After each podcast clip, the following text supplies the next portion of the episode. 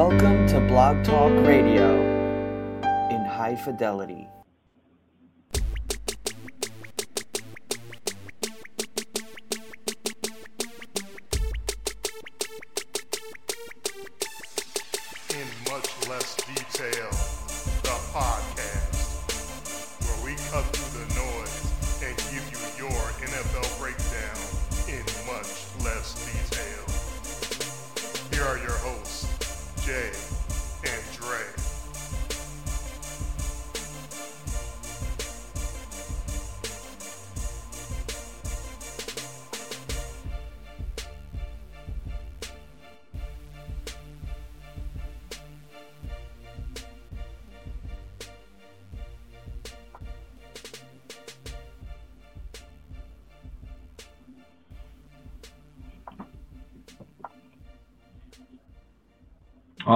You have got in much less detail the podcast. It is Tuesday night, Halloween night, October the 31st, 2017.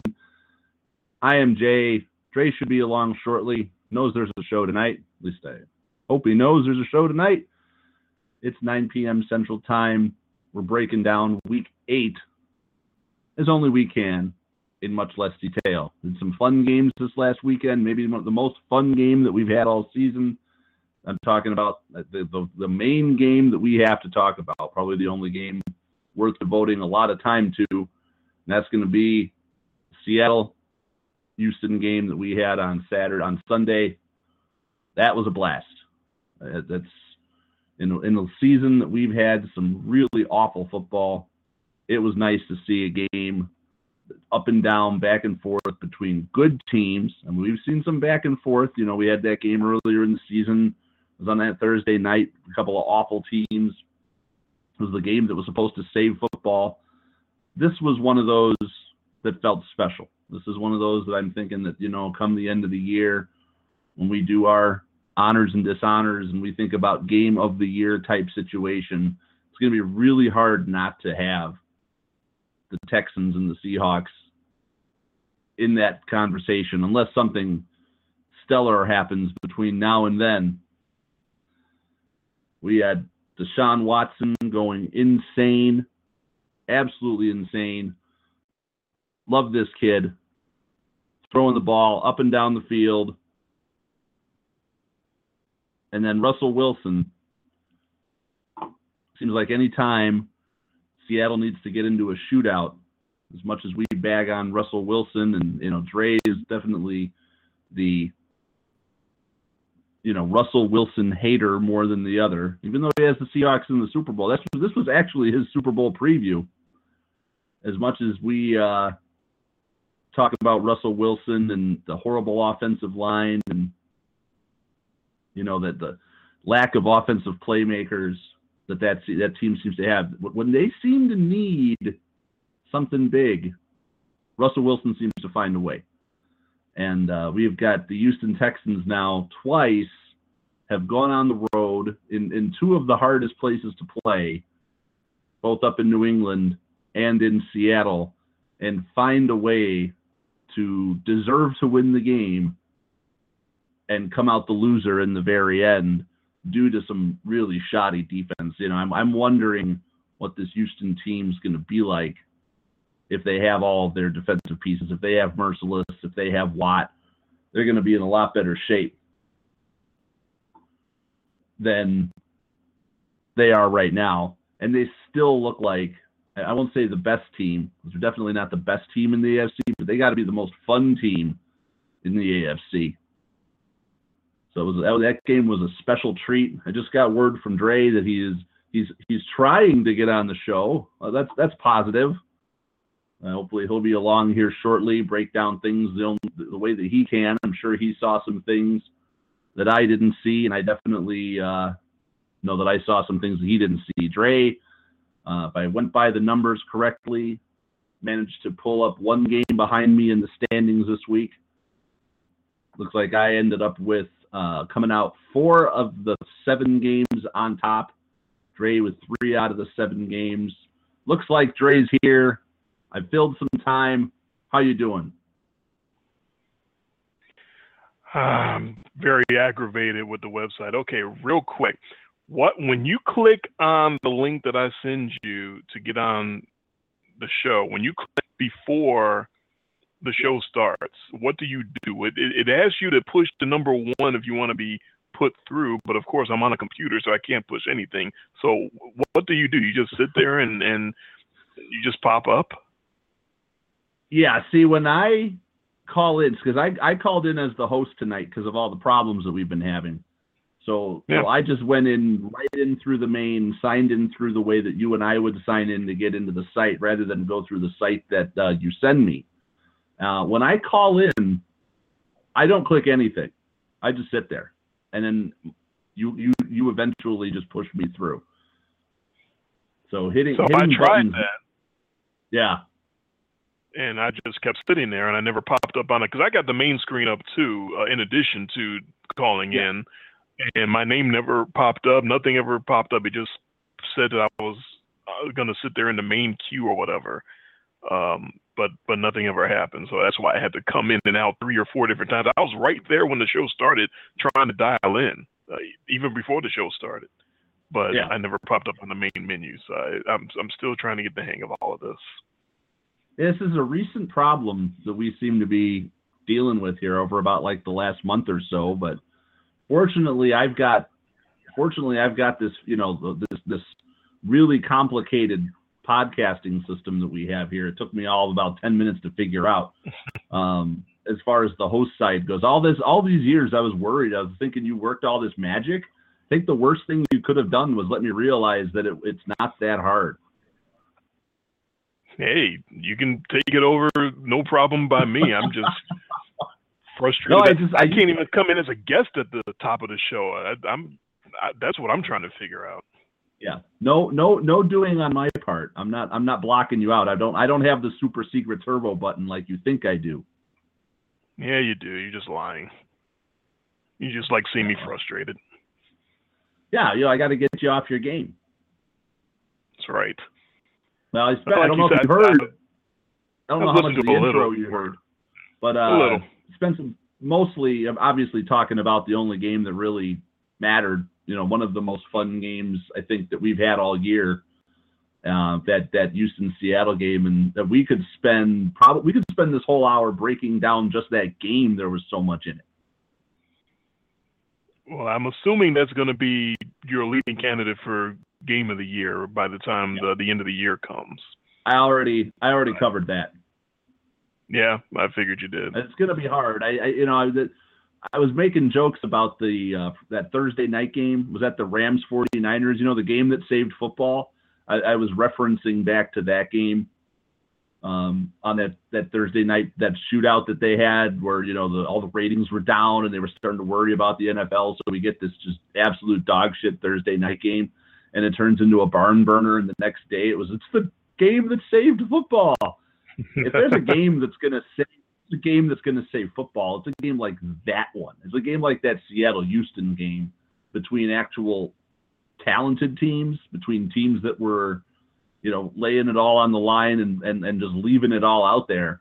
Um, no defense was being played. A little bit of defense, but you know, in 41-38 game, you're not exactly in a in a in a uh, defensive struggle. But no, the the the point that I was really coming away from is that you know, for as much as we are down on Russell Wilson, more you more than me, it seems like when they need him, he's there. And there he was again. Yeah, my criticisms of him have been uh, well documented over the show. It's basically that I didn't see him on the people were calling him an elite quarterback back when he won that Super Bowl, which was won way more on the uh, on the back of the of the defense and the Legion of Boom than it was on Russell Wilson. So that was my main problem is that I don't have that big of a problem of, of his actual game. Uh, it's just that people trying to put him up in the elite. It's the same thing with when they started trying to call Joe Flacco elite back when he won a ring. Just because you win a ring doesn't make you a fucking elite quarterback. So that's been my biggest complaint. But yeah, I'm a, I'm actually a fan of his of his play. I, I actually like when Russell Wilson comes up big in the biggest moments because I think uh, he's shown because of his consistently bad offensive line because of his consistent problems getting protection that his front office doesn't seem to want to do anything about until they finally make this trade to get Duane Brown back up there. Uh, but because of that, it, it's even more heroic actually than normal when he comes through because I I know what he has to overcome. I see it every time he plays that he has to overcome a, a, a crappy protection scheme and a crappy offensive line, and it makes it that much more impressive when he does overcome all that and make all those plays and, and makes things happen. It, it's uh, it, it's pretty magical to watch. He's he's a hell of a quarterback. I'm not trying to uh, come off as a, a, Russell Wilson hater. I just hated when people started trying to tag tag him as as elite and put him in the Tom Brady, Peyton Manning class when he clearly wasn't that good. But uh, I can't take much of anything away from either him or Deshaun Watson in that game. And I, I did hear the part where you referenced that this was my Super Bowl prediction. How fucking off the charts would that Super Bowl be if it's a rematch of this game, huh? How about that? I don't know if we're going to quite get there, but at least we got a little miniature version of it. Um, yeah, I'm not saying they're going to pass for 400 yards each again. No, oh, they did. I, am not. I, I'm not sold on the fact that this will be the Super Bowl rematch, but if it's not, we got one hell of a good football game.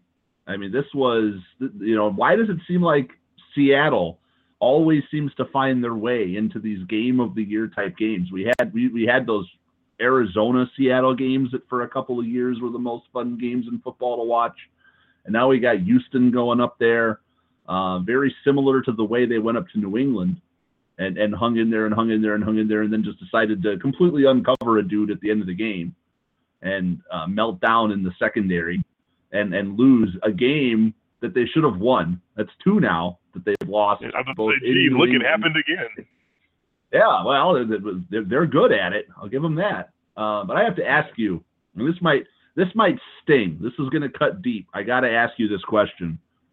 As a Bears fan, What's it like watching the third quarterback off the board, Deshaun Watson, when you're sitting there at number two?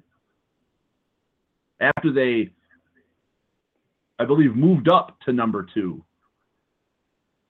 to jump up and get their guy, and you got you got Houston sitting there who takes Deshaun Watson as the third quarterback again, the third quarterback off the board after Trubisky and Mahomes. And look at what I mean. He's he's clearly pro ready for for everything that everybody said about him coming into the season. Uh, he's got a game. Now that's a fair question, but here's the difference. This goes to the Tom Brady question. There's zero people who thought that Tom Brady would turn out to be this. If they did, he wouldn't have been the 199th pick in the yeah. 2003 or 2004 draft, draft or what have you. Uh, if you get put in the right situation, you can do some amazing things. You can become a Hall of Famer. And if you're not put in the right situation, you can become David fucking Carr. It's all about where you go, what talent is surrounding you, and who the coaching staff is surrounding you.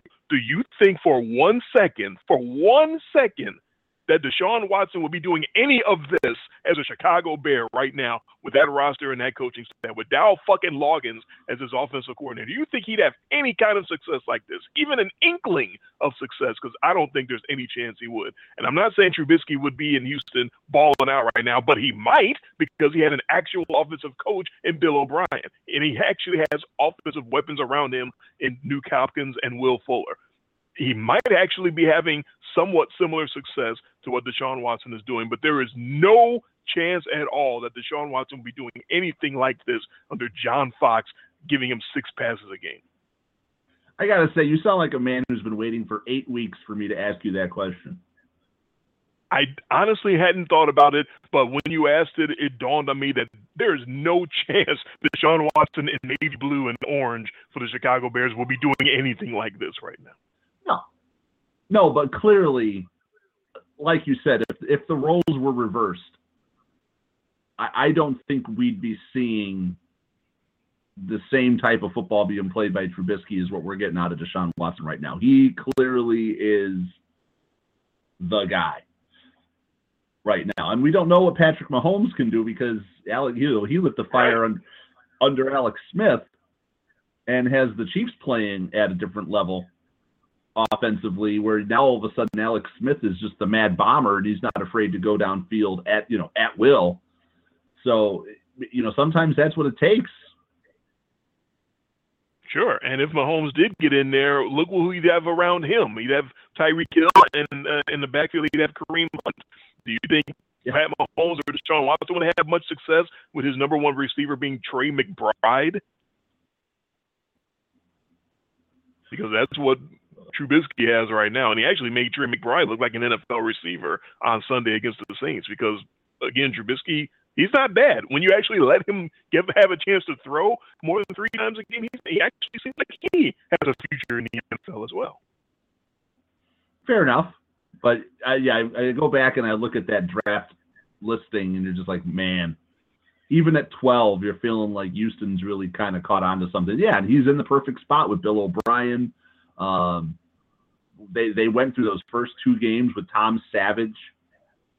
Oh, and and the first half of a setting, game with Tom. Oh man, setting setting football he back. yeah, it was, was that half after a half. That was half. That was halftime of the first game. You are right. He knew what he did wrong. He knew. Yeah, and Watson came in and, and looked like a guy playing his first NFL football, but he showed those flashes, and now it seems like the reins are off. I mean, they're just letting him go and those balls that he is putting down the field. That's what I really appreciated the similarity. There's just a lot of similarities between Russell Wilson and Deshaun Watson as two guys who clearly can run. Deshaun Watson is the uh, leading quarterback rusher in football, but he's not looking to run. He is looking to dance around and dance around and then just launch. And some of the and, and you were watching Russell Wilson doing the same thing. He'd run when he needed to, but the majority of the time, Russell Wilson was dancing around back there. He was looking for the kill shot. And you just had back and forth up and down the field. Literally, it, was a heavyweight fight of kill shots back and forth. Every time you thought one guy had put his team over, the other guy would come back and do it again. And that was that was a whole lot of fun.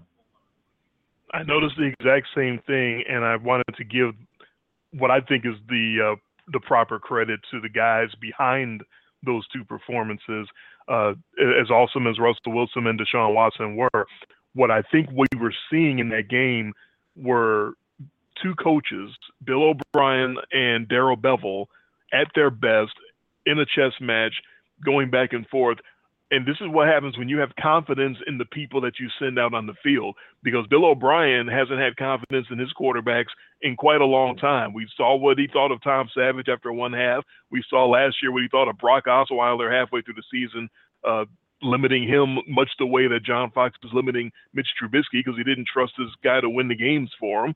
He's trying to find a way to win games outside of letting his quarterback take over because he didn't trust his quarterback. He didn't have the confidence. And I don't. The, the difference is I don't think Fox is really justified in not having confidence in Trubisky because he doesn't. He doesn't have confidence in any rookie quarterback throughout the years. He's proven that with Winky and with Tebow, as we talked about uh, last week. But I thought it was a, a beautiful game between the coaching staffs who see what they have in their quarterbacks and see what they have in their weapons, and they were just letting it go with the play calls and the schemes and the different formations. And this is what this is what it's supposed to look like when you have the utmost confidence in your guys you don't you, you empty the playbook. You don't have any plays that you hold back and, and, try to hold in abeyance until next week or the week after. You just say, "Here we go. Here here's everything we got. Here's our most creative plays. We're just going to draw them up and, and let it fly." And that's how you get two guys throwing for 400 yards each. Not only that, but against defenses who are not slobs. The Texans and the Seahawks both sport pretty good secondaries and pretty good defensive schemes overall. And but it doesn't matter. When you have a coaching when you have coaches who know what they're doing and quarterbacks who are talented enough to carry out what they're doing and weapons who are talented enough to go up and get whatever it is you're throwing up you're just going to let it go balls out and and be damned with whatever happens. And that's exactly uh, what we saw on sunday. It was a, it was a great chess game uh, between both of those guys. It's amazing uh, that seattle had no timeouts and were backed up on their half of the field to, to have a chance to win that game, and they did it. Russell Wilson found a way and, and found Jimmy Graham in the end zone, and uh, after everything that had happened in that game, he didn't give up. Like I said, this is why I'm uh, actually a, a fan of Wilson now over the years because he really does come through in those clutch moments when his back's against the wall. Uh, but that's what I, that's what struck out to me or stuck out to me is, is watching those two offenses going up and down the field is that's what it's supposed to look like when coaches actually know what they're doing and have confidence in the guys that they're sending out there. Yeah, I have to say I have a, a small measure of pride in after what feels like two or three year, years now of me like silently holding vigil here. It was like I had the little, I was holding the candle, waiting and waiting and waiting for Paul Richardson to show up. And, he's now now that he's healthy. This is like a previous, you know, X Factor guy for me. I've been talking about this guy whenever I get a chance to, and he gets hurt. And then here he comes again and he makes a spectacular play and then he gets hurt. And that weapon in that Seattle offense, it's nice to see what that can what, what that can look like if they have that true playmaking wide receiver. Um, now that I just talked about him again, he's going to get hurt, right? yeah, you you jinxed him. No, they they got guys that are are bubbling underneath. I think I, I, put him and Doug Baldwin sort of in the same category. I don't think Baldwin is quite as good as he could be yet either. Uh, he, he's always struck me as just I, I see the potential, but I, I, want a little more. I want him to, to, do a little more. And of course, Richardson, you want him to do a lot more because he's so infrequently uh, on the field. Uh, but yeah, I'm with you. I'm I'm a fan of, of Richardson as well, uh, and I, I feel sort of similar about uh, Will Fuller. Uh, knowing what he did his rookie year last year and, and seeing the potential he had, but he and DeAndre Hopkins really being held back and hamstrung by the fact that their quarterback was Brock Osweiler and they couldn't make any plays because the quarterback sucked. And now they don't have a now they have a quarterback that doesn't suck. Uh, everyone can see how talented those guys are as well. Yeah, I I don't want to talk about this game for the whole hour. oh, why not? but but yeah, it, it you know it feels you know hey it's your Super Bowl preview. I mean this is this is almost what we do when we break down a almost what we do when we break down a Super Bowl. But there were twelve other games. You know, well one that we already talked about, well avoided talking about on Thursday night. Um, yeah. Get your I, kids you know, back on. I'd rather talk to them again. yeah, let's we won't we won't revisit that, but um, looking looking at the numbers when I added everything up, it looked like we had a seven and six and a six and seven. Was that right? That's right. So, that would have been me, I believe, had the seven and six thanks to the Kansas City Chiefs holding off the Denver Broncos last night. Yeah, and that, uh, that's correct. I was, I was looking back. That's your first week over 500 since that might be since last uh, year. Yeah, that that is correct. That is your first season, uh, first week over 500 all all this season. Uh, but, yeah, but you keep you keep coming back to me.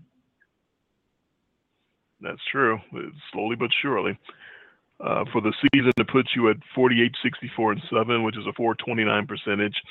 And I'm at 59, 53, and 7 for a 527 percentage. I still can't believe how far I've fallen since uh, week three. Uh, I don't even I don't even want to think about week three. That that's, that feels like five months ago, not just a couple.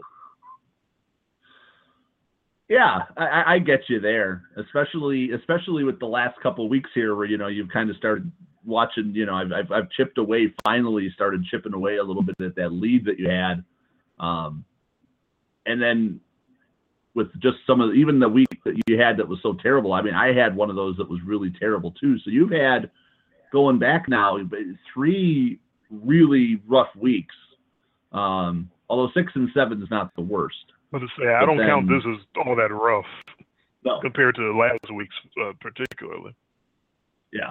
So we, have had we, have had our ups and downs this year. I'm still waiting for the big ups, but I'll, I'll take I'll take slowly working my way back into this. You know, this is just about that halfway mark of the season. Um, even though you know we're just under that halfway mark, and after this week we'll be we'll be just over because of the way that the the schedule works out being 17 weeks now. So I I'm feeling better overall. I don't feel like I did after the first two weeks where I just had no clue about anything that I was doing, and it felt like I, I literally just needed to flip all my picks. I'm not I'm not getting that feeling right now. I'm feeling good about some of my picks. I thought I had a good chance of taking some games against you this week, and it, it worked out. We also celebrated our first week of uh, of getting our lock correct at the same time Yeah. uh, since back in since back in week two. Wow. Yeah, it hasn't been a good a good year for me for the locks. I believe that was number two for me. Correct. You're at four. So it's neither I'm one of us is tearing it up the locks. and feeling great about that. Yeah. But I'm only two down in the locks. I can I can manage. The I, I want to talk about the lock that I won because it leads into uh, what I think is one of the more gut wrenching, heart wrenching uh, versions of what is a catch uh, that you'll ever see. Uh, because I had the Chicago Bears to cover as 10 point dogs down in New Orleans, and they almost found a way to blow that, but they did hang on and, lose the game by only eight. Uh, did you see the Zach Miller play? Because it was uh, incredible. I I didn't see it happen. And then after I heard about what happened where he's like was he talking about where he got hurt? Yeah, it was all it was the same Yeah. play. The Yeah, after I heard about what happened to him, I stayed away from any highlights because I don't want to see a play where a guy almost loses his leg. and the thing about it is they're uh the announcers are talking about how ugly it was. They come back from commercial. They're talking about how terrible the play was and and you don't want to we're not going to show it again. They actually said out loud, we're not going to show that play again. Then they find out that the play is under review from New York, which winds up eventually being overturned. So they have to show the play 10 more times at least, trying to figure out the angle of why they're trying to, to overturn the call, which they wound up overturning. So we got to actually see the leg buckling and bending the wrong way 10 more times or so. And I had to avert my my eyes to the bottom of the of the of the TV screen each time that it, that they replayed it because that's how gruesome it was. It was pretty gruesome. But it was so gut wrenching to have that happen. For those of you who didn't see the play, Zach Miller, the Bears tight end, goes up, makes the uh, an incredible catch for a touchdown in the end zone.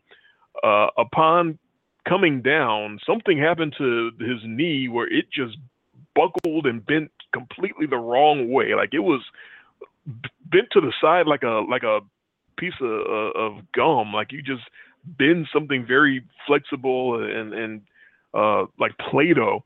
And so he goes up, makes the catch, comes down, literally a second or two passed after he came down with the ball before he decided to tend to his disintegrated knee and put the ball down on the ground while tending to his disintegrated knee. This wasn't rolling down or or this wasn't hitting the ground and then the ball comes out or something. This was he came down, put his ass on the ground in the end zone, cradled the ball, and then placed it purposely put it on the ground so that he can free his hands up to tend to his knee that got disintegrated.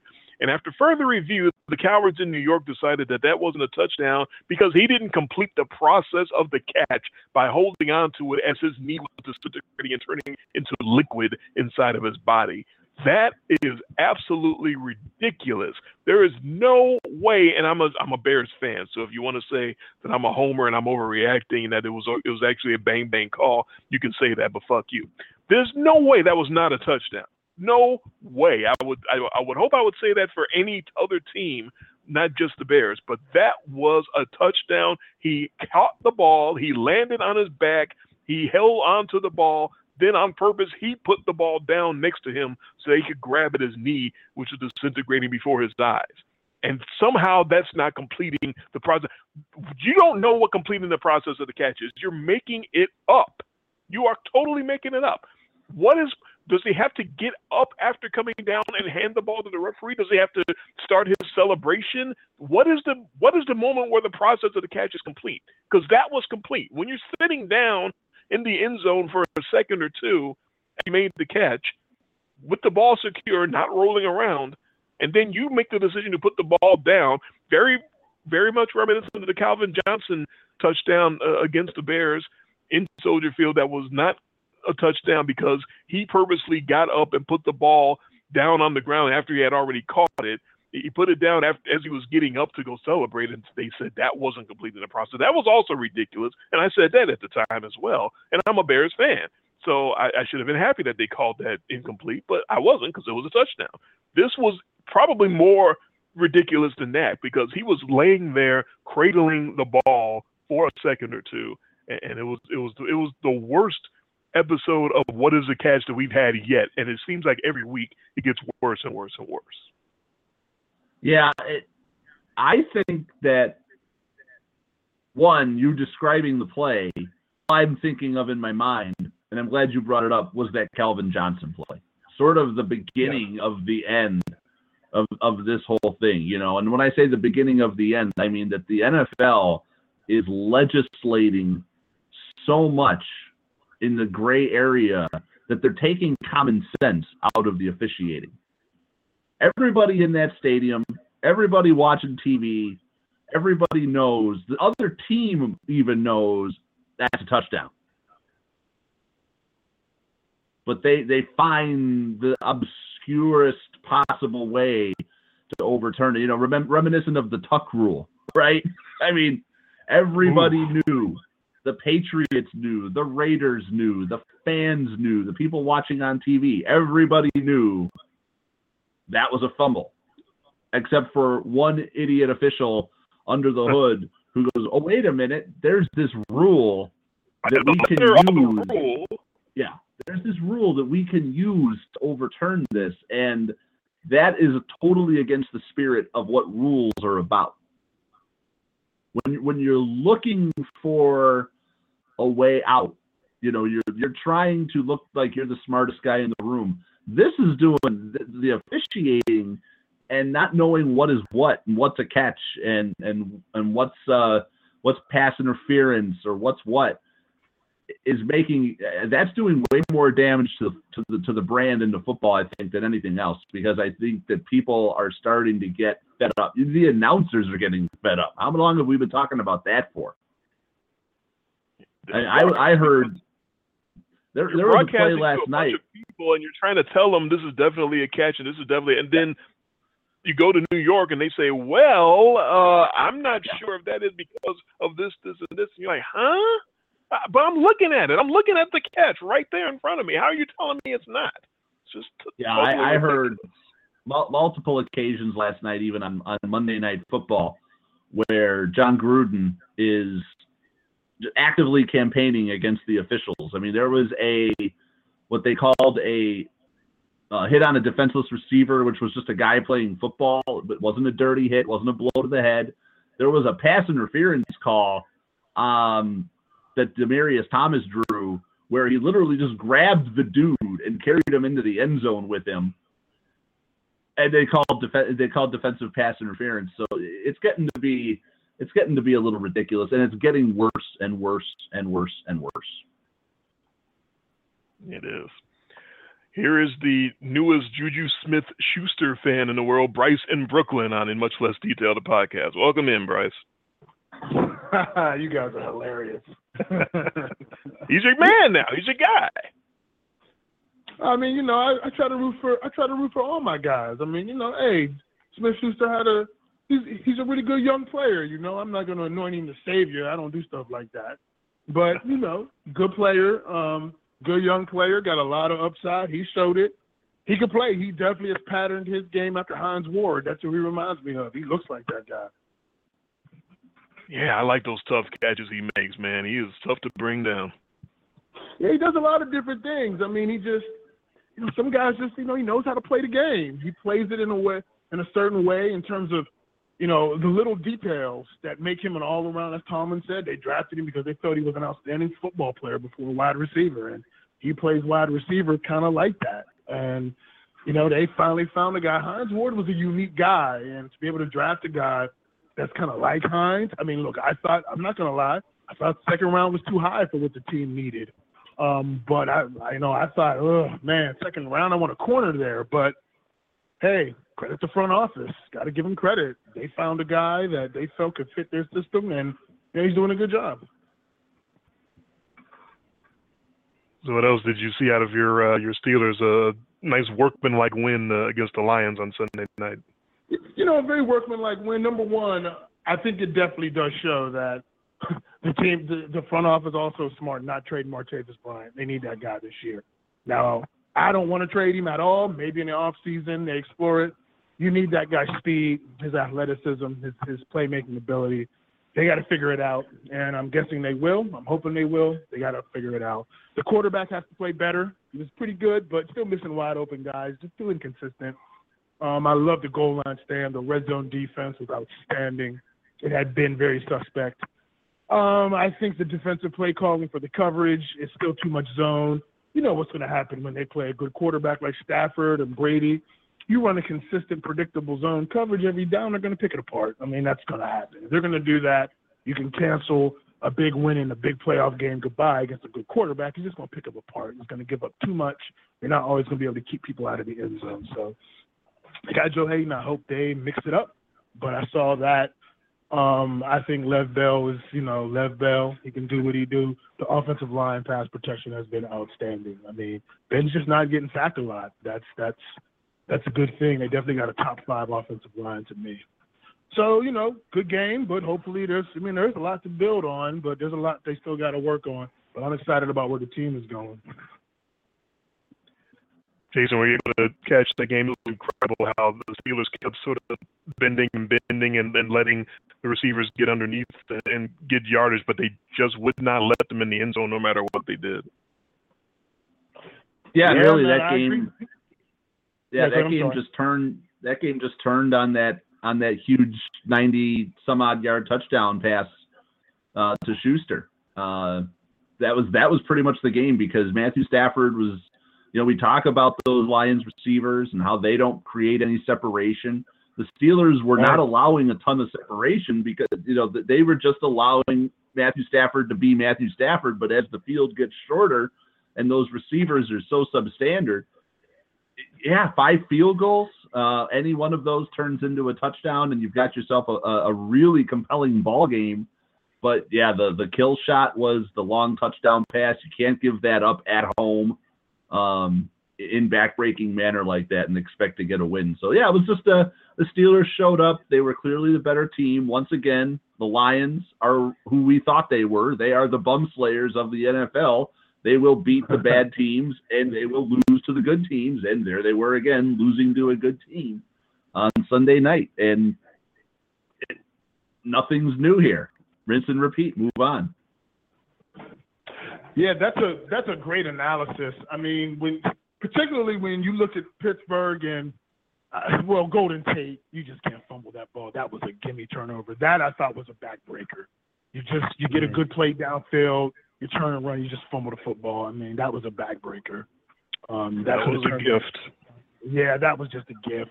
But this is what we're talking. I mean, we know what the deal is. Like, this is why I go back to the defensive play calling. Like, okay, you got it done this week, but this against against quarterbacks like Matthew Stafford, one of the better quarterbacks. I've always liked Matthew Stafford. I think your analysis of the Lions is spot on. They have never surrounded him with talent at all the positions, minus Megatron. Megatron is Megatron, but it's it's, it's football. You got to have more pieces in place. They don't run the football. So I think you know uh, they got away with it this time, but you know the Pittsburgh Steelers are built to do one thing: go to the Super Bowl and win. And normally in that situation, you're playing against the top flight quarterback. And if they roll out zone every time and don't use Joe Haden more than man and man up Artie Burns, they're gonna get beat. I mean, I can already see it coming. I'm not being doom and gloom or nitpicky. I, I am excited about the team, but if the coaching staff calls this type of game against the top flight quarterback and gives up 400 yards passing, they're not going to be able to keep every great quarterback, i.e., Tom Brady, out the end zone. That's going to be a recipe for disaster. You got Joe Haden. Like I, I think I said this before. It's like you go to the steakhouse, you order the chicken. I love the chicken. That's great. Go get the steak. You got Joe Haden, Artie Burns, put him in man coverage. you know, mix the coverage up. Call zone, call man. Don't make it easy on these guys just to run down the field and sit in the zone and yards after yards after yards. I just think that's a recipe for disaster. But I'm glad they stiffened up in the red zone this week. You know, I I, love it. seem You to remember. I seem to remember a certain co-host of mine. Every time when we lived in Chicago and we would go out for ribs, the man would order a chicken sandwich. You just described. You just described. Yeah. Ray. He's the guy who goes out for ribs and orders the chicken sandwich. I hated ribs at the time. What can I say? I hated ribs. And look, if you go to a great steakhouse like 20 times, maybe, maybe you know seven, maybe three at a time. You don't order the steak. Maybe you order the chicken. That's I'm not saying anything wrong with it. But if you're going to a great steakhouse or really good steakhouse, and you ordered it 20 times, you ordered the chicken 17 times. That, that, that's a odd. it's like, why are you going there? And so same thing with Joe Haden. You brought this guy in three years, almost 30 million. You know he has the capability to play man coverage. So does Artie Burns. Got up faster safeties back there, and Davis and Mitchell. I got the man up sometime. I mean, that was the game to play more man, and they still rolled out the majority of zone. I mean, I didn't like that coaching decision. I felt it almost cost them. You guys saw the game. You stepping up in the red zone is one thing, but that could have easily cost them. So I think they're playing with fire there. Play more man coverage, mix the coverage up. It's NFL, man, got to mix coverages up, make people work for it. Yeah, when you let a when you let a team live in your side of the field, the least likely outcome is five field goals. So the Steelers were lucky in that respect. Yeah. You Yeah. got to figure Now, that with a right. Yeah, go ahead. I'm sorry. No, I was gonna say you just got to figure with a good team or a better team offensively that some of those field goals are going to become touchdowns. Yeah, I mean, you're you- man, hey man, I think that's that's spot on. You're right. When it got tighter, you saw that the Pittsburgh defensive backs are just better than the Detroit receivers, and so Matthew Stafford didn't really have a lot of ways to go with the ball. Plus, they couldn't run it. So our our guys out athleted their guys in the right spots, which going to happen as you push forward. You're to play. You know, you got to play the Patriots. You're getting to the playoffs. Even if you let's say the Raiders were to get hot and sneak in, you had to play them. Derek Carr can get it there too, and now you're dealing with Cooper and Crabtree. That's a tougher matchup. So I'm just using that as an example to say you got to mix up the coverages and make guys work for it. That's how you can get more turnovers. If you, if you mix it up more, you know, you make guys guess. Maybe they screw it up. Maybe you beat them on a play, and then you can get a turnover. So they got to do better. There you go. Bryce doesn't want the chicken; he wants the steak. Listen up, Steelers. Man, you were going to the rib house and ordering the chicken sandwich every time. Oh man, I didn't like ribs. I have no other excuse. All I can say is I didn't like ribs. Oh man. Okay. Well, you know, hey, we all got our preferences, right? yeah. So, hey guys, let me ask you this: at six and two, who do you guys got coming out of moving down the stretch? Who do you got coming out of the NFC? Who you got coming out of the AFC? Ah, putting us on the spot. But yeah, you guys are the experts. You guys are the experts. Oh, who stands out to me in the NFC? I'm about to tear down the, the the Eagles again because I'm still not impressed with them. I'm just not. And they did this last year. They started off all hot, and everybody wanted to put Carson Wentz in the Hall of Fame, and uh, he's he's okay, he's all right, but there, there's a lot of holes still there. So I'm I'm not overly impressed uh, with with the Eagles. Uh, the Seahawks was were my Super Bowl pick, and they still worry me because they still their their defense isn't what they used to be. They they have a lot of holes developing there, but that offense looks like it's about to break out. Looks like they're going to have a, a, a good second half, especially acquiring Duane Brown uh, at left tackle. I think that's going to be a huge acquisition. So I, I think I'm going to stick with the Seahawks uh, to lean on their experience and, and wind up coming uh, coming through in the NFC when it's all said and done. And the AFC is a is a mess. That's that's a jumble to me.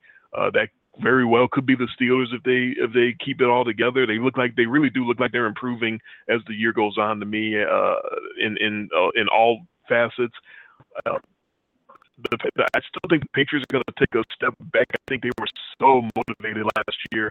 It, it doesn't look like the same team, and that defense is trash. I'm sorry. I, I watched that whole game against the Chargers. They they, they could have easily lost that game because they're just leaving guys wide, wide open all over the place. So I think if, if the Steelers get the Patriots this time, I, I like the Steelers uh, to overcome them. Uh, the, the Texans were my actual Super Bowl pick there before the season, and I don't know if I if I want to go off of them either because of how great they are under Deshaun Watson now. He's been a revelation. It, it, I, I feel like I don't want to lean on them because he's a rookie and he's going to be a rookie. Eventually, he's going to have to make the big mistake in the big spot, but he hasn't done it yet. Um, but I, I think uh, I would if the if it were the Steelers and the Texans uh, in the AFC title game, I think I would go with the with the Steelers uh, with their experience as well. But I, I don't count Deshaun Watson completely out because what I've seen so far, there's pretty much nothing he can't do. I look at the N, I look at the NFC as a race right now between the Seahawks and the Vikings.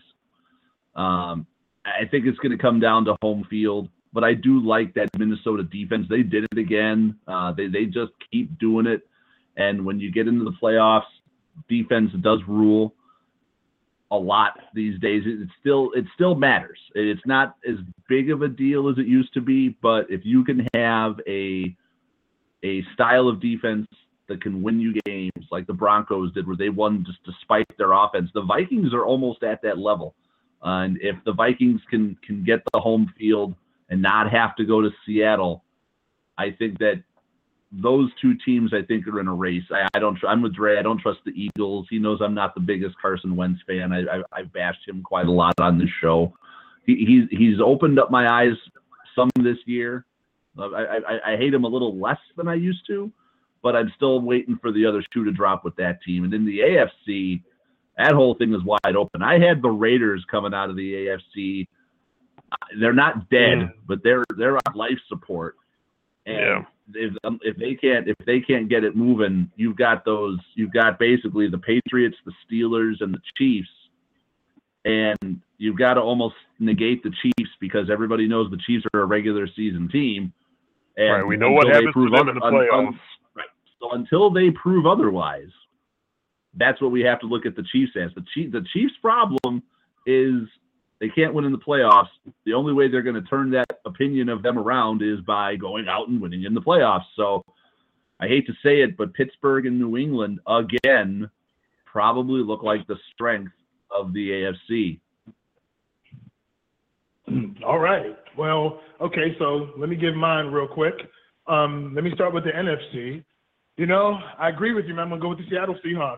I think they just they had the championship experience, the quarterback and the moxie and the defensive playmakers. If it was to come down to Philly and Seattle, I'd give Seattle the edge. Um, that team just knows how to win, and they've done it. I respect them. Um, and then in the AFC, hey, I got to go down with the ship. You know, I got my Steelers. I picked them in the beginning of the season to finally get over the hump, particularly with Joe Haden. Um, hey, there was a story that was written today about one of the local guys about asking the defensive backs coach, Carnell Lake, about man coverage about zone and all that. And you know, Carnell did say, "Oh, we practice it a lot. It's there." At some point, they're going to start rolling it out more, and if they start diversifying the coverage and playing it well, it's going to be a tough team to stop. I mean, the, the talent is such upgrade in the secondary with Burns. And on the secondary note, hey, we all got the Patriots there. You better watch out for those Buffalo Bills. That's a team that's defensively not going to be scared with Leslie Frazier to play more man coverage. And they still got to play the Patriots twice. You may not believe in them now, but they with LeSean McCoy, they play a tough style of football. You know, Buffalo's a tough place to play. They they were one of the few teams to beat the Patriots last year without Tom Brady, of course. But of course. you know that offense, Tyrod Taylor can present problems because he's so athletic. So the Patriots are going to win that division, uh, but it, I don't know if it's going to be the cakewalk. The Jets gave them a little bit of the game, and you still got to play the Bills twice. And the Bills are very well coached. They got a good young coach. Let's let's. I'm telling you guys, let's see how that plays out. Maybe it's nothing. Maybe the Patriots sweep them like always, but this may be a different Bills team. Let's keep an eye out for them. Well, I'll tell you what I do like about the Buffalo Bills and their chances against the Patriots is nothing's gonna hurt having Kelvin Benjamin running around in that secondary. Oh, I And forgot New about England- that. That's a good point. New England secondary is trash. And the Bills go out today and trade for Kelvin Benjamin. Now, again, I don't understand. We've got two teams that made trades that they didn't need to make if they hadn't made the first stupid move. And that would be the hmm. Seahawks and the Bills. The Seahawks were like, well, hey, we need O line help. Oh, well, maybe you should have thought about that before you traded Max Unger. And then the Bills are, well, hey, we need wide receiver help. Well, maybe you should have thought about that before you traded Sammy Watkins. But Right. either way, either way, you've got teams who made stupid moves and now they've had to reacquire players to bolster what they lost. But I, I can't say that I don't like them. I mean, the Bills are six and two with just guys. I mean, Charles Clay, it, it, it- just dudes out there running around and running patterns, and LeSean McCoy. So going out and getting Kelvin Benjamin, a legitimate wide receiver threat, makes them a lot more dangerous in that division right now. I agree. I like him as a sleeper too, especially if they keep taking the ball away like they are. Yeah, they're very well coached, and that young coach McDermott. I think, I think Sammy Watkins and Robert Woods and these other people. I think it was about a culture change. I don't know if McDermott thought those guys were going to buy in. I like Sammy Watkins. I would have tried to keep him, but yeah, I mean, look, that, that that's the evidence right there when you see them out there ex- executing with guys you don't know about of a very well coached team, and that defense doesn't seem to beat itself, and they play physical that's that's that's a recipe to hang in there with the Patriots. So, you know, it's it's it's the the division's the Patriots, but the Bills ain't gonna just roll over this year. So let's keep an eye out for that. There you go. Our mid-season breakdown with Bryce in Brooklyn. Bryce, thanks for calling in. Hey, love the show, guys. I'll talk to you soon. Thanks. Oh, the man is full of passion. It's six and two, and he's still not happy. Man, I don't care about the chicken. I want the steak. And I, I, yeah, I didn't mean to call you out too bad, but hey, Yeah, you did. we're we, five years. Five years we've been doing this show, right? Yeah. Someone called us experts, man. I mean, it almost brought a tear to my eye. and said he loved the show on his way out. Man, that's that's that's lofty Yeah. praise. We we've made it. So we, we clearly fooled him. It worked. I was sitting there thinking, no, we're just two dudes who watch a lot of football that have microphones. Um, but well, a lot of guys getting like six figures who who fit that description as well. But well, you got to put that in the show description now. We're not just making picks; we are now making expert picks. because we're the experts. Oh, I'm also gonna I'm also gonna chalk that up as the first time Bryce has ever agreed with anything I said.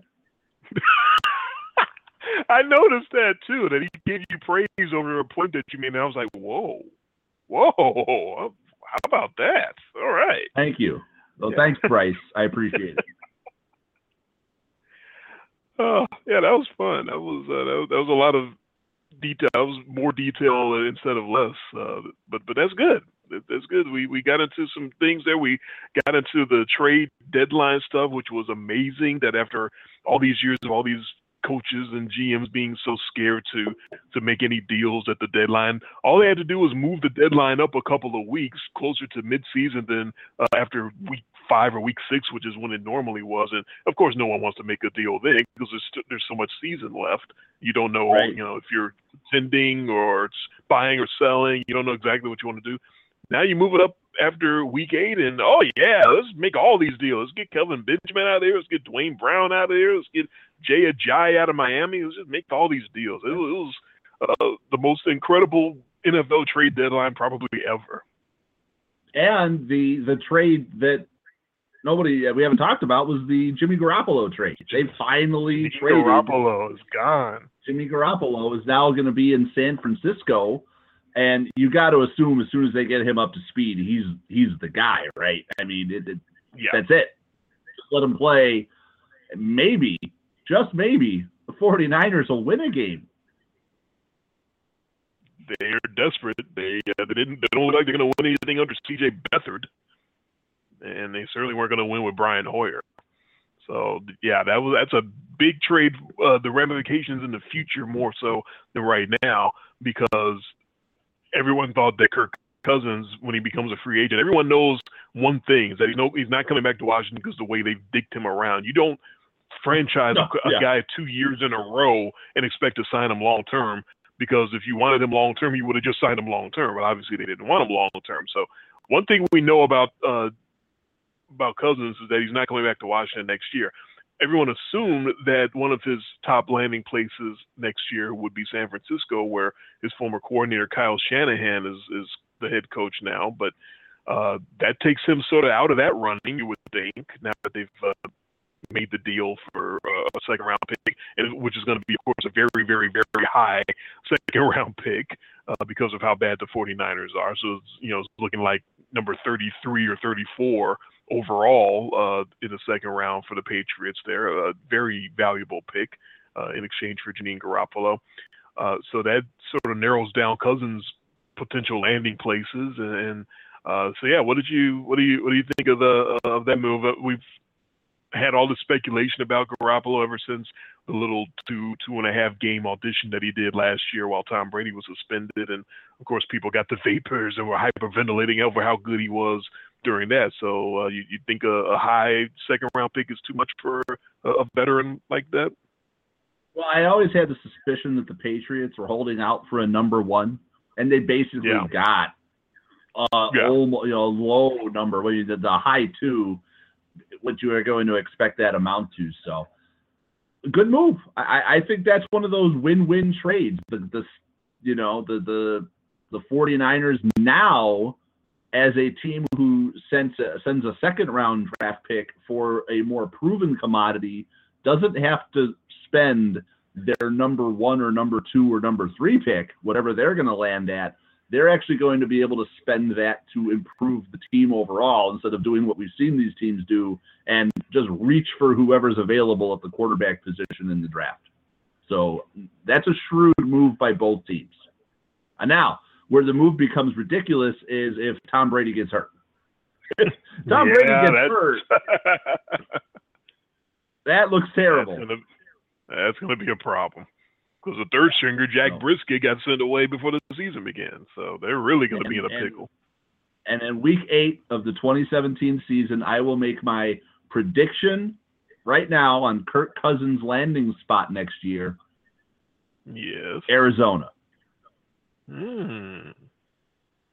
That's my Carson prediction Palmer for does- Kirk Cousins. Does appear to be on the on the edge of retirement.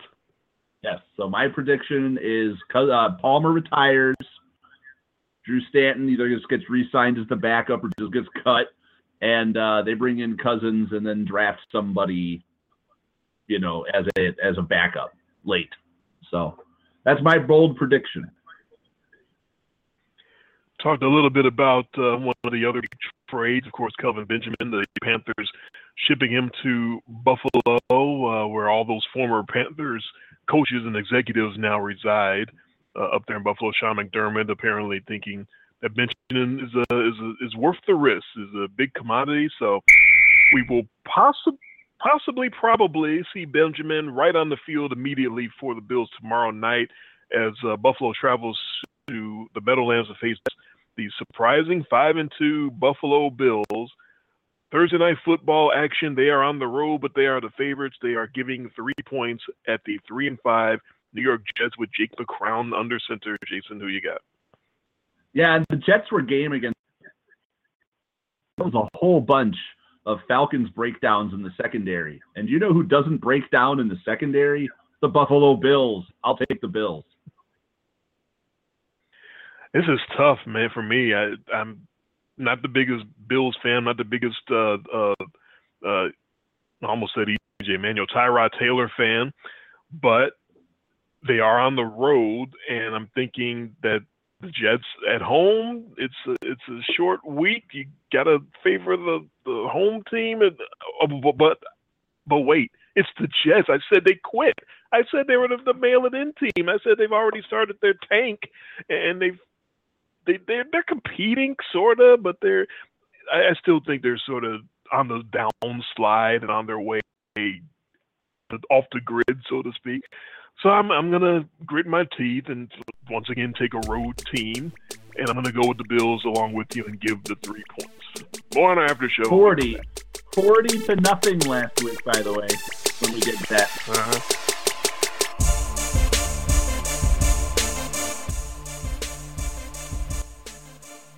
All right, into the VIP after show that we didn't have last show because we got completely cut off because nobody was on the main line.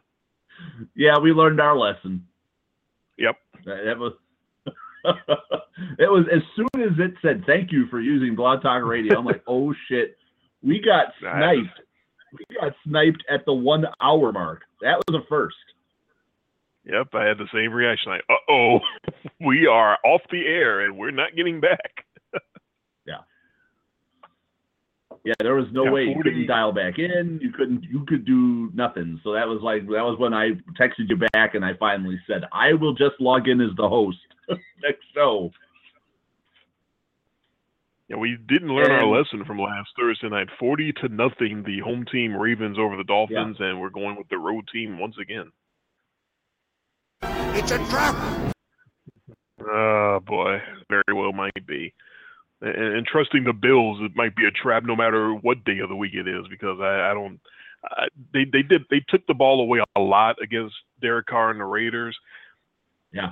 I don't know if I. I- I guess I didn't think that the the talent on that defense was such that you can rely on that. I, I don't know if those are the greatest ball hawks in the league or if that's just a- bad game by a West Coast team going east and maybe not being fully awake yet. Yeah, you can never really make that determination. You don't know. You, you all you know is what you see, and if you sometimes you try to look for the deeper meaning, it's just not there. Sometimes it is just what it is. The Raiders didn't play very well. That. I, I- I feel like I want to know the answer no matter what. I I, I don't care if it's coincidental or what. uh, I just I want to know. I want to know why something happened like all the time. It's one of my probably my main pet peeve is not knowing something. No matter how much right I have to know it or not, I want to know it all the time. It's why those terrible breakups with with girls back in the day, the the ones that sent me into psych wards and things like that. The biggest issues were that they had secrets on me and, and they weren't telling me about them. And I just and I hate having mysteries out there that I can't fill in the I can't fill in the holes. I can't fill in the gaps. That that just drives me crazy.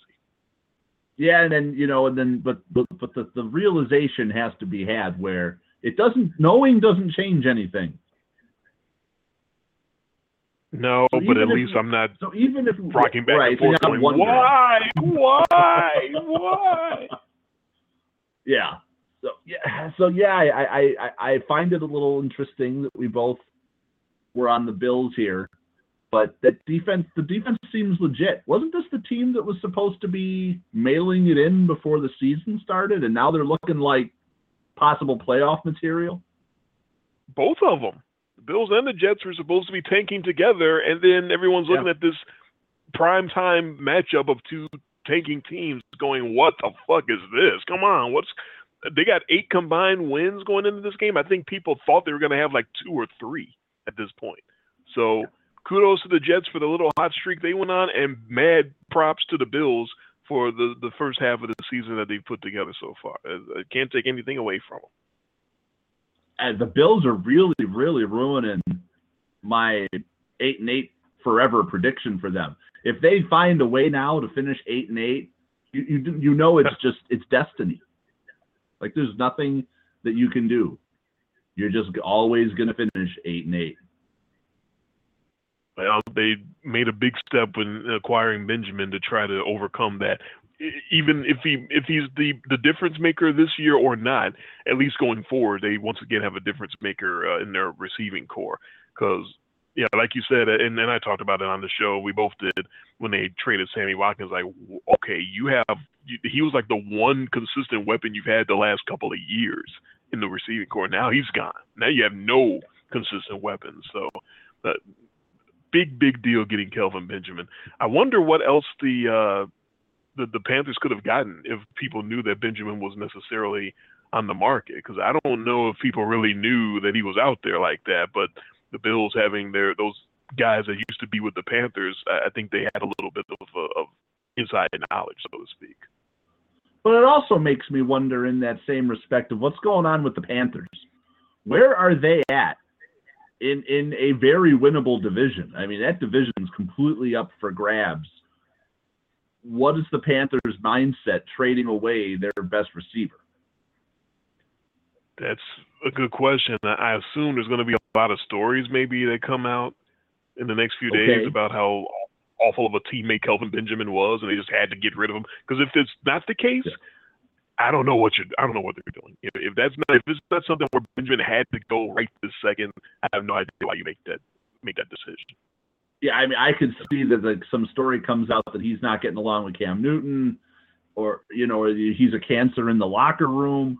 But on its face, I mean, if we're just playing Madden, you don't trade away your best wide receiver, just like just like that, you know.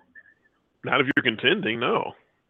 I mean, you had the and then the Dolphins. Did you? I mean, the Dolphins traded Jay Ajayi for a fourth round pick.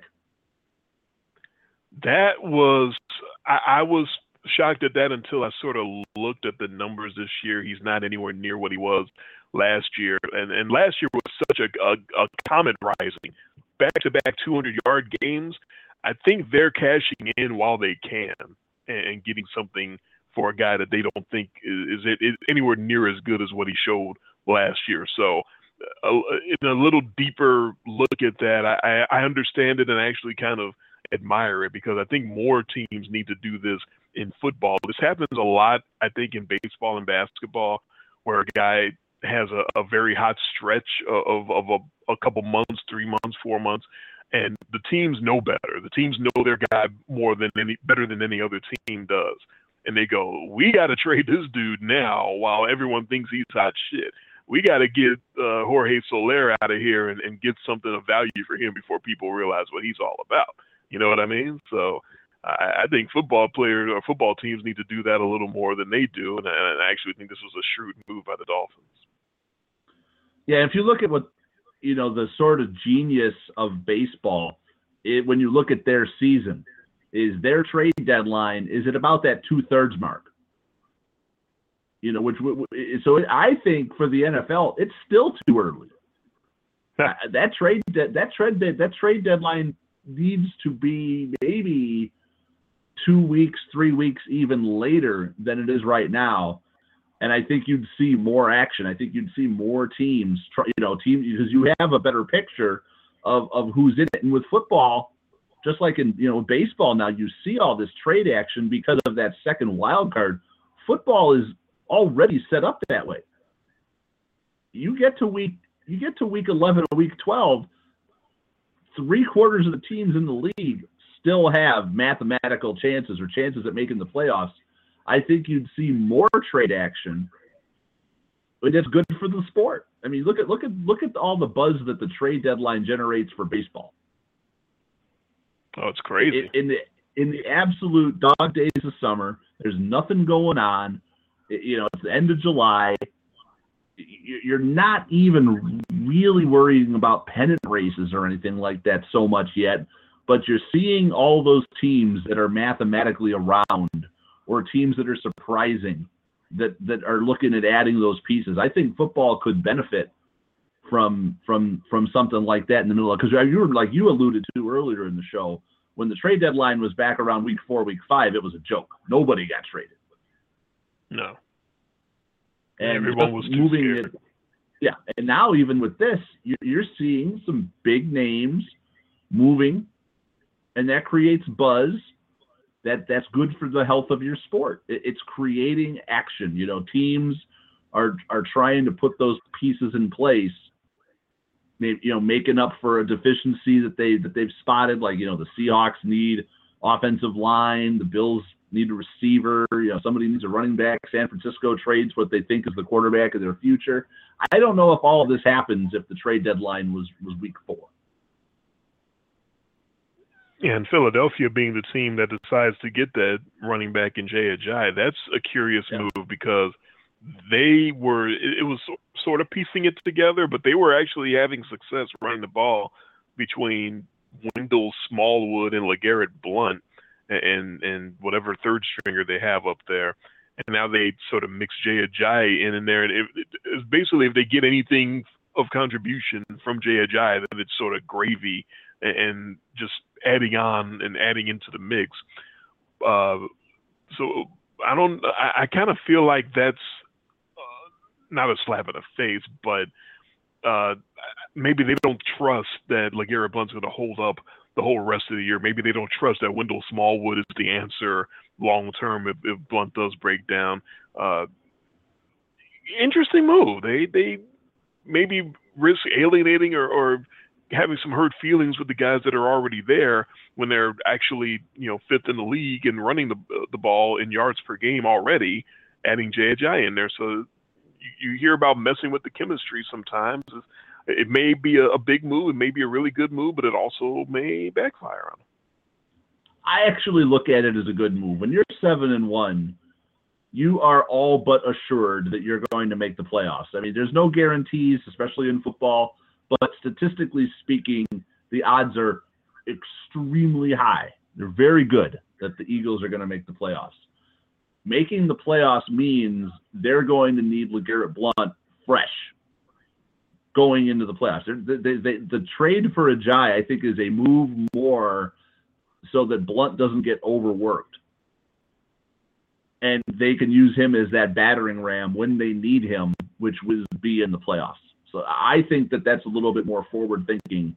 And like, so you, you kind of alluded to that, you know, with what they don't know if Blunt can handle the workload.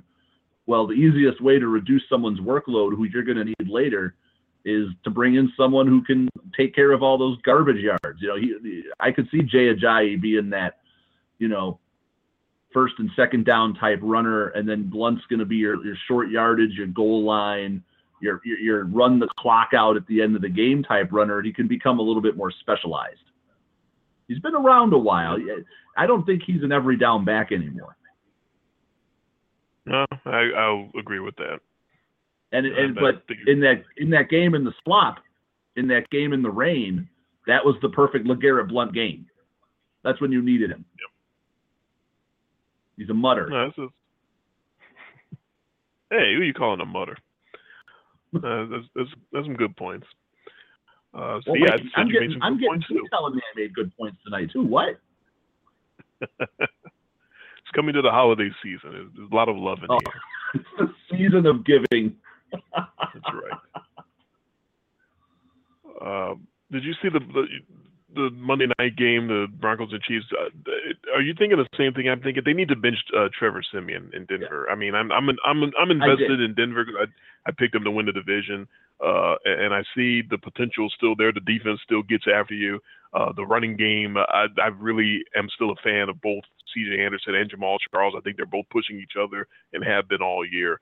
If they get a quarterback that isn't doesn't have his head up his ass and isn't throwing the ball all over the field and missing his targets by five yards, they could actually still be a formidable team in the AFC. But uh, Yeah, they, they need to sit him down right now. yeah. We have to go back and check the tape, but I, I I'm pretty certain that I had the Broncos out of the playoffs this year. But I would have to go Yeah. back and, and, and double check and check the tape. But I yeah, I was not on I wasn't on the Broncos this year uh, very highly. And one of the main reasons is sort of that mishmash. You don't know what you're going to get at out of that quarterback position. So yes, Trevor Siemian was awful, but who do you play? Paxton Lynch has been banged up all year, and Brock Osweiler is, Oh. an, is an affront to quarterbacking. So what what do you do? You are you are see so yeah so your your your premise is sound, but the act what do you what do you do? as much as I want uh, Brock Osweiler drawn and quartered, I think I go to Brock Osweiler. Siemian's awful right now. Siemian's playing about as bad as Osweiler was last year, and that's bad. Yeah, I mean, actually I hung on to guys that. by a mile. I watched that game last night. Um, watched a little bit of the beginning of it, and then you know, I'm, I drive. I'm driving home from work, during the game, and then I got home and I watched the most of the yeah, pretty much the entire second half all the way to the end, only because it mattered for our picks this last week, and I wanted to beat you. Yeah. I did not want the Broncos to screw me on that. And then a week that I actually felt pretty good about ends up going your direction because of that result. So I hung on till the very end of that game because I kept waiting for something stupid to happen that would allow the Chiefs to either get a push, that was that was pushy territory, or somehow blow that cover. And they tried. They did try, They tried but the- hard. the- but but talent the talent won out. We've seen the Chiefs do that a lot this year. We've seen the Chiefs let a lot of teams kind of hang around early and then they put them away late, and they did it again, and I was very happy for it. So yeah, I did stick around for that whole game. Yes, Trevor Siemian was was absolute garbage, but they have nothing to go to. They they, they make a change to more garbage. You know, garbage begets garbage at this point. It's like the Brown situation. Mm. What do you do? You can play any one of those guys. Obviously, we, we talked about this on the last show about just play Kizer. He's the guy you drafted. He's your number one draft pick. Let him just go out there and be terrible. Maybe you end up in a Jared Goff situation, or you know, where he looks like the worst quarterback in football, and he learns from all of that and looks better the next year when you get a better offensive mind around him, and and and he learns from all of this. He gets the speed of the game. The the Broncos, the, their quarterback of the future is not on that roster. I, I mean, with the with the you know you got to put the asterisk next to Paxton Lynch because you have absolutely no clue because he just Yeah. can't stay on the field. But unless he really, unless he's the you know, unless he's the guy, their the quarterback of the future is not playing for them right now. That's true, but I guess I just feel like that's a defense that doesn't need to be wasted by having complete garbage at quarterback. It's one thing for the Browns to be wasting whatever they have by trying out Kizer, uh, either and make what my my deal with that is make a decision one way or the other, either play him or bench him, but just start him and sit him and then start him again the next week. That's that's no good. That's absolutely not the answer, not the right way to go. But as far as the Broncos go, I'm I'm feeling desperate. I'm feeling for Vance Joseph. I'm feeling desperate for him to try something else because you got such a, a- good shot at having success in the AFC because you have one of the better defenses out there. And as long as this guy is out there throwing the ball around and missing everybody by yards and yards and yards, you're not taking advantage of, of what you have. Uh, Shane Ray came back from from injury. Uh, looked like he was lost for the first half out there for the Broncos, and then he started making some impact plays in the second half. Just him and Von Miller pressuring the quarterback is is danger. Not to mention all the other talented players, the the no fly zone out there. That is too good of a team to be wasting on Trevor Siemian right now. And I understand Brock Osweiler is garbage. Trust me, nobody talked trash about Brock Osweiler more than I, more than I did. But I just I'm feeling desperate for him. You, like you get you just got to try something because this ain't working. Yeah, you look at the closest team to the Broncos in the way that they're constructed, and that's the Minnesota Vikings. It, it just makes you marvel at how awesome Case Keenum is, even compared to those quarterbacks on the Broncos roster, because he's holding it together. I mean, it's not a situation where the Vikings have the tremendous skill position players. The Broncos have guys on the outside. They- They have players. They have players and playmakers, and zero quarterbacks. Tough to watch. Tough to watch. They won. They they won the Super Bowl with basically what amounted to the ghost of Peyton Manning. One of the worst quarterbacking outings for a winning Super Bowl quarterback. Probably the worst. Statistically, it was the worst. And because of that defense, just destroying Cam Newton all game long, they still want a ring. Yeah. That tells you how guys- bad those three guys are, or at least two. Most of those guys are still there. Yeah, Most of those defenders are still there. T.J. Ward's not there, and DeMarcus Ware's not there, but most of most of those other guys are still there, and they could make another run if they can get some quality play at quarterback. The uh, so the cow the Cowboys run attack is back. Zeke Elliott is back just in time for him to possibly get suspended again. I mean, it, it might be back on. It, is is it on? Is it off? Is it? it I think it's I think it's back on unless he appeals uh, again. He's got a, a window to make another appeal to the appeal that got shot shot down in court last night or the night before. The this is unbelievable, man. Just back and forth. And the, the worst part of it is we know exactly how it's all going to be adjudicated when it's all said and done. It's going to be the exact same thing as the Tom Brady suspension, which is, hey, union, you fuckers gave Roger Goodell the power to do this, so he's going to do this, and that's it. Stop wasting our time. I believe, I believe I had that one. Yeah. Uh, yeah. Well, so so what's more confusing? Is Zeke suspended, or what is a catch? Um. I, I don't know. I, we can't have people call in. We're not live anymore, but uh, which, which is more confusing? I, uh, I don't know. Uh, in much less detail at gmail.com. Which is more confusing in football right now? The Zeke Elliott situation or what the fuck is a catch? Because I don't know the answer to either one of them right now. You, you, you know, yeah. I mean, and and then to drag this into where it is, and now you got the Cowboys who are not running. You know, they they're clear. They're the ones chasing right now, in trying to make make some hay here and, and, and build on something here going into the for a playoff run and get into getting into you know the later part of the season, Thanksgiving, December, make a run, and it looks like it, they're going to be doing it without Ezekiel Elliott, but it's looked like that for the first eight weeks of the season. Mm-hmm. And then just keep kicking the can down the road, and I don't yeah. know. I understand, but I understand that he had a hell of a game. Yeah, yeah. The the Cowboys' oh, yeah. offensive line is is back to where they have been, all except for Tyron Smith, who keeps committing holding penalties. I, I think he might be hurt, but those other guys are back to mauling like they have been. They, that bye week did a lot of good because they looked like a fresh team. Uh, the, the, first game back against San Francisco, and once again in, in this game. But uh, yeah, we don't know if he's going to be there uh, this coming Sunday. They have a big date at home against the Kansas City Chiefs. They could really, really use him instead of uh, Alfred Morris and Darren McFadden. It's a completely different game if Zeke's back there uh, as opposed to those other two guys. You know, no offense to Morris and McFadden, but they're not Ezekiel Elliott. And uh, and and four and three, they need every win they can get, and this thing just keeps lingering and hanging in the air. So.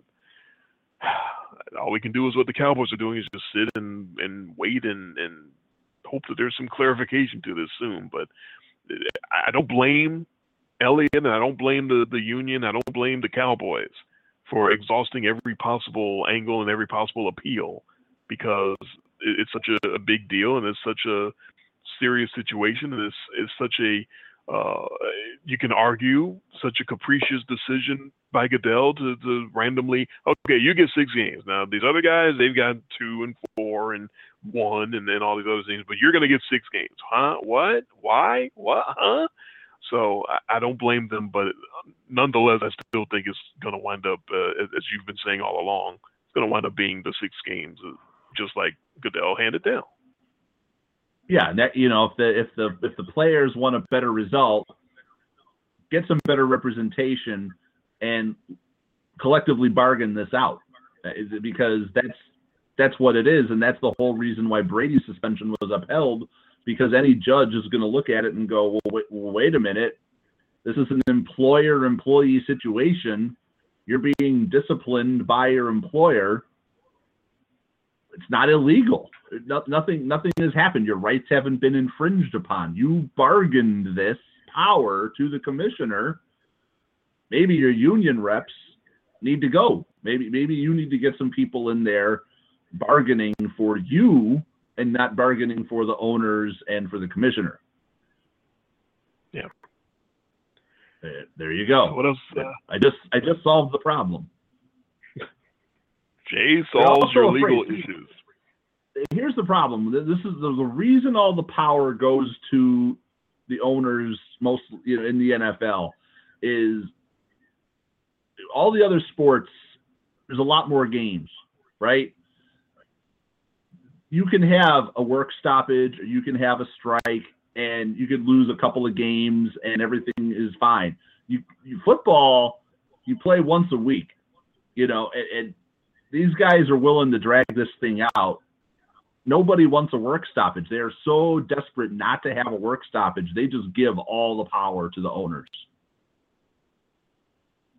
Yeah, they don't want to potentially give up any of the money that they're making because it, they make they have such a small window to make money playing football because football careers are so short. So they don't Right. want to risk sitting out like a year giving up that money and then they try to ramp up physically and come back and play football and they can't do it anymore because that year off completely ruined their body or something like that. Uh, or they you know lost the love of the game or something like that. Their average career is only three years as it is. They don't want to give a year, potentially a year or, or so of that, uh, just bargaining for greater powers that are going to be used mostly by guys that come after them. They don't see the the benefit in that, and it's selfish, but I understand it. Uh, I'd want all my money too when I you know when I can make it, especially in the NFL where those contracts aren't guaranteed and and any team can throw your ass aside anytime they want to. So it's it's tough. It's a very very tough spot, but I I think the the smarter guys on on that side of the aisle know that you know this is what they're going to have to do if they want any of those rights, any of those powers back. They're going to have to take a stand and say we will not give on these points, on this, this, this, and this, and all these other points, you know, are are negotiable. But here's what we're not going to give in on, and, the NFL is going to come back with, you know, I think we know exactly like the first thing the NFL is going to come back with. Okay, whatever you want in return, we're going to get 18 games out of your ass because there's too much money we're leaving on the table uh, having these four preseason games and 16 regular season. We want 18 games, and no matter what you ask for, we're going to ask for 18 games. So uh, you start there and you go from there, and I think everyone knows they're going to start there. But uh, that's what it's going to have to be. It's going to have to be not just strong ownership. It's it's you know, Dem- Demar Smith gets a lot of people talking about him and, and how weak he is, but I I sort of try to take the side of he can only fight for what his constituency wants him to fight for. If they insist, if the players insist that he stands up for this, this, and this, then I think he's going to do that. I don't think he's going to be uh, a wimp and cave on situations or you know uh, on, circumstances like how much power the commissioner gets. If the players say that that's a major issue, he's going to stand up for that. I would think. I, maybe he's a terrible uh, union head, and, and maybe I'm talking out of my ass. But I would think if they indicate to him this is job one, this is important enough that you need to protect this right, uh, that he's going to protect that right. I just don't think it's it was valuable enough to them in the past uh, collective bargaining agreement.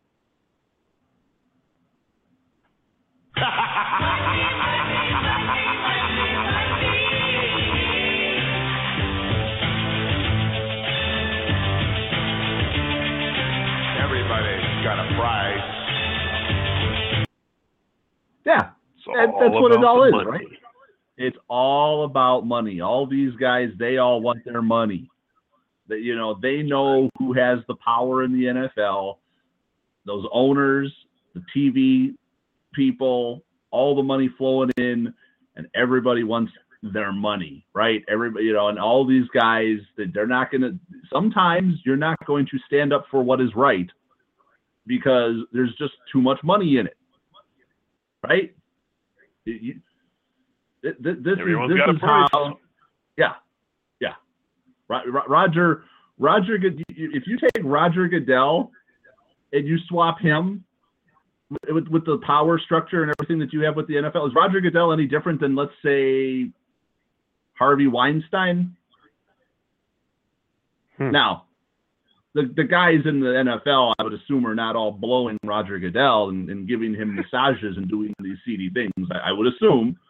I was about Um, to say, I hope Goodell isn't as grabby but- as he is. but I'm just saying, when you analogize that, you can definitely analogize that. You've got people who are trying to be up and coming. They want their big break. They want the money, right? They want the money. They want the fame. They do things that they don't necessarily feel good about to get that money and get that fame. And there we go. It's no different. You could you could almost draw the corollary without the sex acts between that power structure or any or any power structure. Yeah, that's the that's the thing. It's not just the money; it's the power. It's the power that comes with it. Right. And right now, the owners and Roger Goodell, who is he represents the owners. People, commissioner of football is the representative of the owners. He is the league. He is the shield. And he gets to dole out whatever punishment he wants to because it's been legislated that way. And that's why these guys all lose their appeals. That's The players don't hire the commissioner; the owners do. Right. And that's what that's why if they if they want to change it, yes, a couple things are going to have to happen. You're right. They're going to have to have some real give and take back and forth. Players are going to want more guaranteed money. Owners are going to want more revenue stream. They're going to want more games. You know, it's just going to keep going back and forth. They're going to want Goodell to have less power. But see, when you say you want Goodell to have less power, you're not saying that you want Goodell to have less power. You're saying you want the owners. He is the owners. You're saying that you want the league to have less power. So in order to take a little bit of that power away, you have to be willing to give. Know, so there's going to be the next time this CBA comes up, I don't think it's going to be a breeze. No, it looks like it's going to be pretty ugly. Yeah, and I'm okay with that. Change is ugly sometimes. If you want all these players, you know, they want to talk about the, the, the they're all slaves and it's the plantation mentality. These guys are all millionaires, but they're they're like the modern day equivalents of, of gladiators and slaves.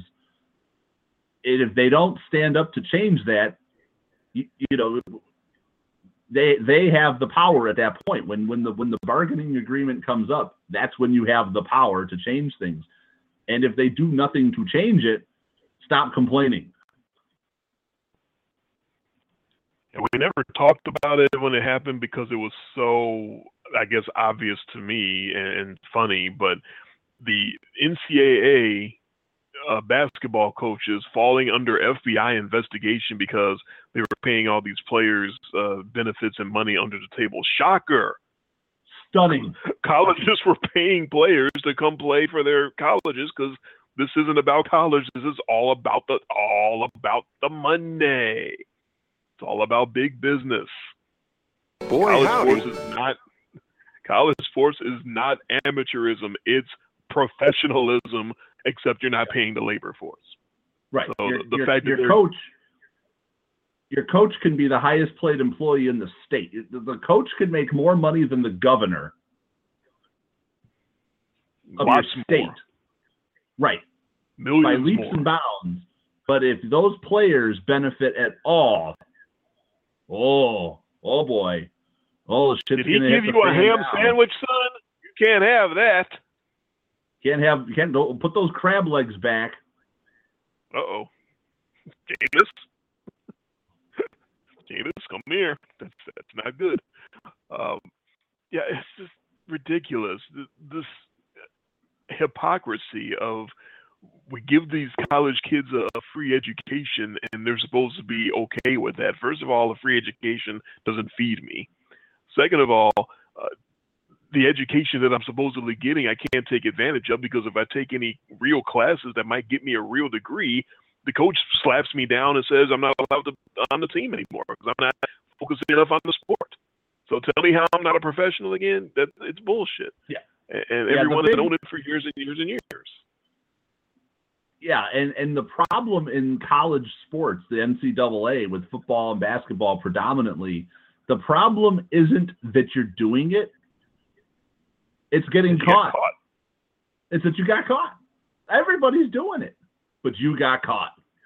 You're the dumbass. You're the dumbass. You know, it's probably spelled out for you how to do this, how to cleanse the money, how to you know how to launder everything. You got friends of the program. You know, do all this. You know, Eh, you've got to not get caught. If you get caught, you pay the price. you didn't play by the rules because the rules are clearly set up for you to cheat. you know, the trouble is getting caught. Some, and people get caught, and then oh, it's a big news story, and it's it's never going to stop. And then for a couple of minutes, the talking heads will pretend to care about college athletics and these players getting paid or getting some piece of the action for all of the money. Again, all this money. There's that word again that they are bringing in to their universities, to the states, to the, to the towns where they're playing the games or where the bowl games and, the, and then all the money they get from the bowl games from the NCAA tournament, all that money, you give any of that to the players though, and you've broken some sacred rule. And you and I have been off and on the hypocrisy of this probably even before even before we started doing this show. We've been sort of railing against this. Can't give those guys anything we've been disgusted by this for years, and, and so have a lot of other people. I, right. Something's got to change. Something's got. And these same universities, these same universities that pretend like that they are learning institutions, will will put players on their teams who have no business being at a university. Son, what's your major? Uh, rape. The, I don't think that's a the major. Only son. reason, the only reason these guys are on teams is because they can play a sport and it's predominantly basketball and football. Those are, I think we agree, those are the two predominant of the college athletics. At baseball, not so much. You don't really hear much about college baseball. It it really is NCAA football, men's basketball. That's where all the cheating happens. That's where you hear about all the the the educational violations, you know, where these guys aren't making their grades or they're, they're cheating or they're getting caught as being cheaters and then they shouldn't be playing or just so much. It's those two sports because that's where all the money comes in from college athletics. It, it it's yeah it, it is it's it's sickening and they won't fix it it's got but it's they have to this this is this can't keep going on like this it's so obvious that it's wrong it's got to be I don't know exactly how it's going to happen, but it's got to be fixed somehow. Someone's got to come up with some plan to let these kids go. Not maybe not even to a college at all because they don't like like you said a lot of them don't belong in college at all. I'm here to get a higher education. Can you read? Uh, no. Uh, so there's got to be something set up for these kids to go to some minor league and make some money or go overseas or, or some. Uh, but the it's so intricated with the pros. The NFL makes you wait three years after your college or after your high school class graduates before you can even go into the NFL. So there's only one way to get there, and it's through college. It's all interwoven. The NBA has the one and done rule now, which is dumb. Uh, so the the pros have a vested interest in having colleges exist as a minor league to sort of weed out the the guys before they get to their level. But at the same time, the NBA has a D League, and, and the NFL uh, does is not subsidizing all these other minor leagues, but they sure farm from all these minor leagues. They'll farm from Canada and from the Arena League and all these other leagues as if they are official NFL minor leagues. There's got to be something official set up to have some significant money for these kids to come from high school to go make money doing their craft and doing what they're what they are here to do. They're not here to go to college. They're not here to sit in a bullshit uh, English literature class. They're here to to ball. That's that, and that's what and that's okay. There's nothing wrong with existing to ball. Baseball players, some of them exist to to just play baseball. They went from high school right into the minor league system and, and made their way up to the pros, and nobody batted an eye something like that has to exist eventually for these football and basketball players. I don't know when, I don't know how, but it's got to get done. Yeah, it, the stories like this, but this is what happens though. The stories come out, everybody talks about it, and and then we and then they forget yeah, about it because you know yeah, and then the new because the news cycle switches and you got to move on to the next thing. Yeah, it really only exists it only really exists as fuel for the talking heads and at this moment us to talk about our disdain for the system until the next time it happens again and you and I will do the exact same thing. Pretty much. And in the meantime, the NCAA will rake in millions and millions and millions of dollars on these players and on their likenesses and on you know on all of that. But these guys can't profit one cent on the, the, the you have a kid got busted a few years ago what selling his jerseys. Mm-hmm. I mean they they, they find anything. You know, The Ohio State kids selling their memorabilia from their bowl games, trying to make a buck off of that. Yeah. And got in trouble with that. Was, was, was Ezekiel Elliott one of those kids? I think if I recall. Yeah. but they're but they're not allowed. It's, it's it's so sacred. You can't sell your your pins from your bowl games. It's such a sacred symbol, and you can't make money off it at all. But how much do the schools make off of those bowl games? Oh, millions and millions and millions. Right. Okay. it was like the whole thing. You look at the Olympics. It were oh, it's the amateurs, right? We couldn't send the pros. It could only be the amateurs until you realized that the whole rest of the world was sending pros, and and Okay, now we'll send compete pros. anymore. Okay, now we'll send pros. It's eventually going to just reach that common sense point with with with the NCAA, where they're just going to be like, you know, the system is not just it- it's just it's it's an unfair system for all that money that's coming in and it's the players without those players they don't have they don't have that system and i don't think that i don't think that the number to pay some of these if they even with the even i don't think the number would be all that tremendously high to make this go away Yeah, I, I agree. I don't think they have to give them a million dollars a year. Uh, I think they No. can give them six figures, and maybe not even that much, but but something. I don't player, yeah, not not the college player. I mean, pro players, you know, six figures, but you- give you give these college kids anything, and they'd be happy. Anything. A thousand dollars, and they'd probably be because think about it. A lot of these people who are getting busted, these players who are getting busted for taking something for free, it's usually not the big obvious blatant ones where someone's grandma's got a new tractor or, or something like that. you know, it, it's the it's the little stuff. It's the kids selling some memorabilia or getting a free meal or you know someone's got a, a you know being put up in a house or something like that. It's it's not major. It's not the major stuff that a lot of the times is getting even reported. It sometimes is really minor stuff where you look at it and you're like, really, you're, you're busting them for that because they have this zero tolerance rule when it comes to that. Yeah. it's all bullshit. So, uh, switching gears, the Dodgers are one strike away from putting away the Astros and going to what will be Game Seven tomorrow night. So I don't know how many words you have to to put on it, but just holy fuck, what a World Series! Huh? Again, that's two in a row, right? Oh yeah. I mean, we've had some. I mean, think about it. We, we've been blessed with some really compelling. I mean, obviously, Hashtag blessed. last year we had we. I mean, we had we had really good World Series uh, with the Royals. You know, uh, the, the, couple times that they made it in. I mean, we've you know this one. We've had some very good baseball playoffs um, these last few years. Baseball's po- popularity is on the rise. Surprisingly, they are not quite at they're not quite at football levels, but they're getting back. You know, they're getting you know football. Problem is, is they're sort of meeting in the middle right now. Um, the way that the numbers have been looking, but baseball, it's nice to see as a baseball fan, baseball getting its due again.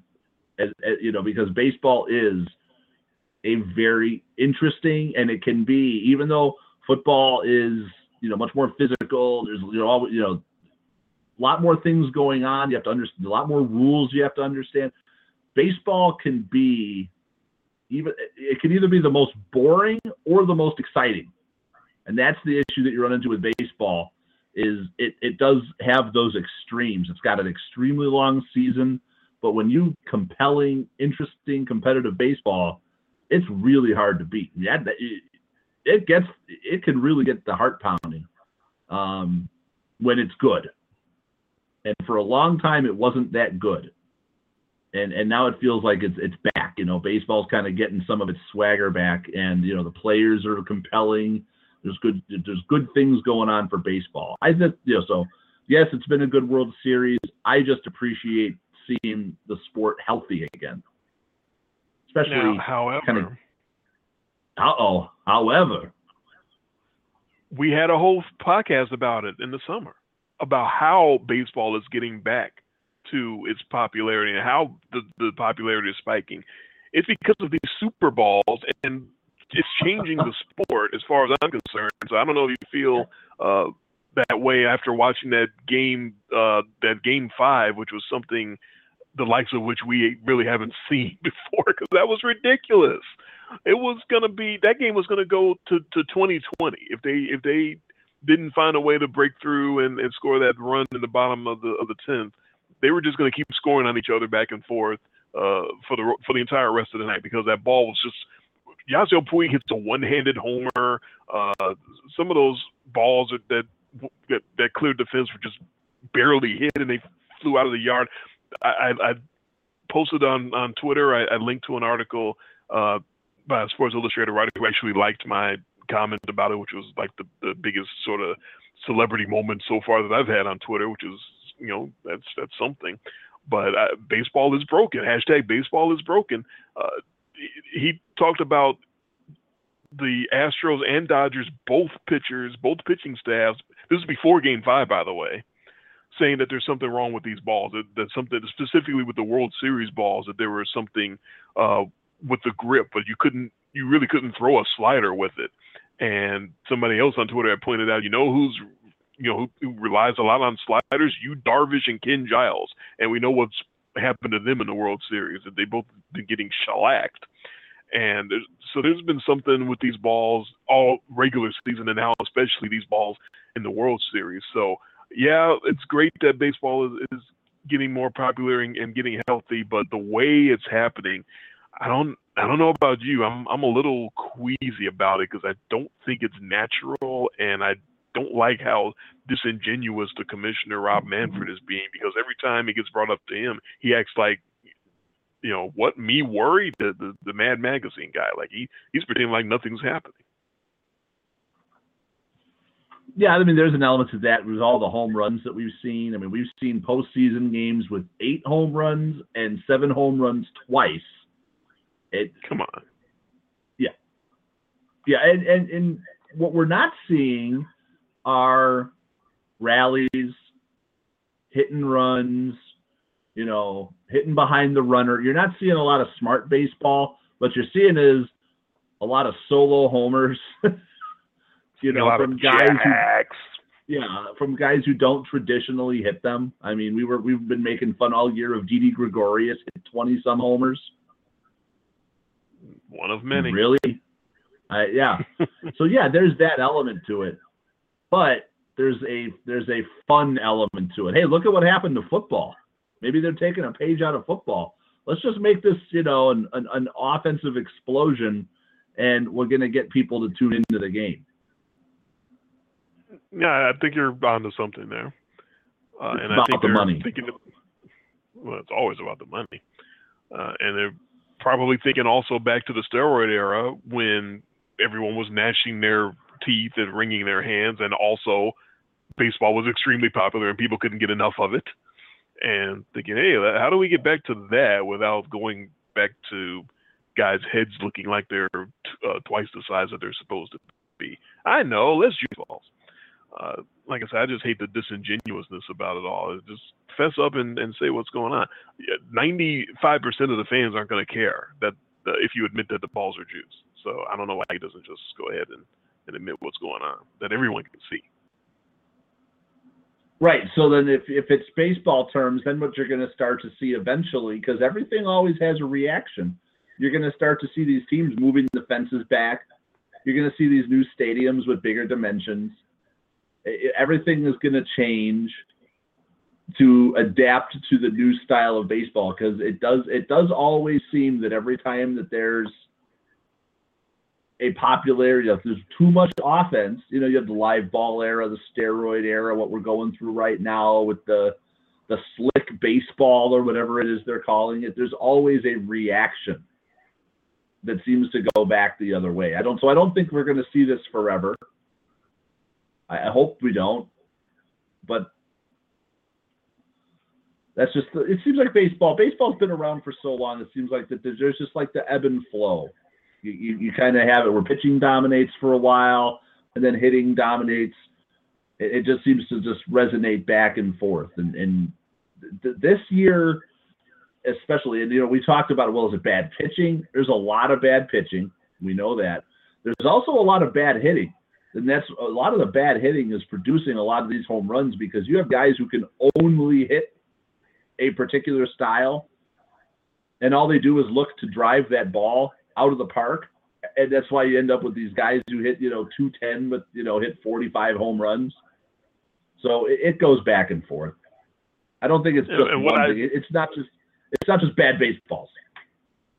What I wish I knew though is how many of those guys are swinging from their heels and don't care about strikeouts because they know the balls are so warped and, and juiced that this is how they could succeed the best is by just swinging from their heels.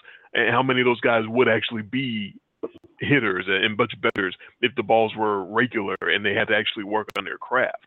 Because I don't think everyone's turning into Adam Dunn right now. I don't think everyone wants to be Adam Dunn. I think Adam Dunn was Adam Dunn, but I think all these other guys that are becoming Adam Dunn, I don't think they want to be that necessarily. Some of them actually want to be good hitters, but it doesn't behoove you to work on your your skill and be a good hitter because it's so much easier to just hit the ball with one hand and hit it 350 feet.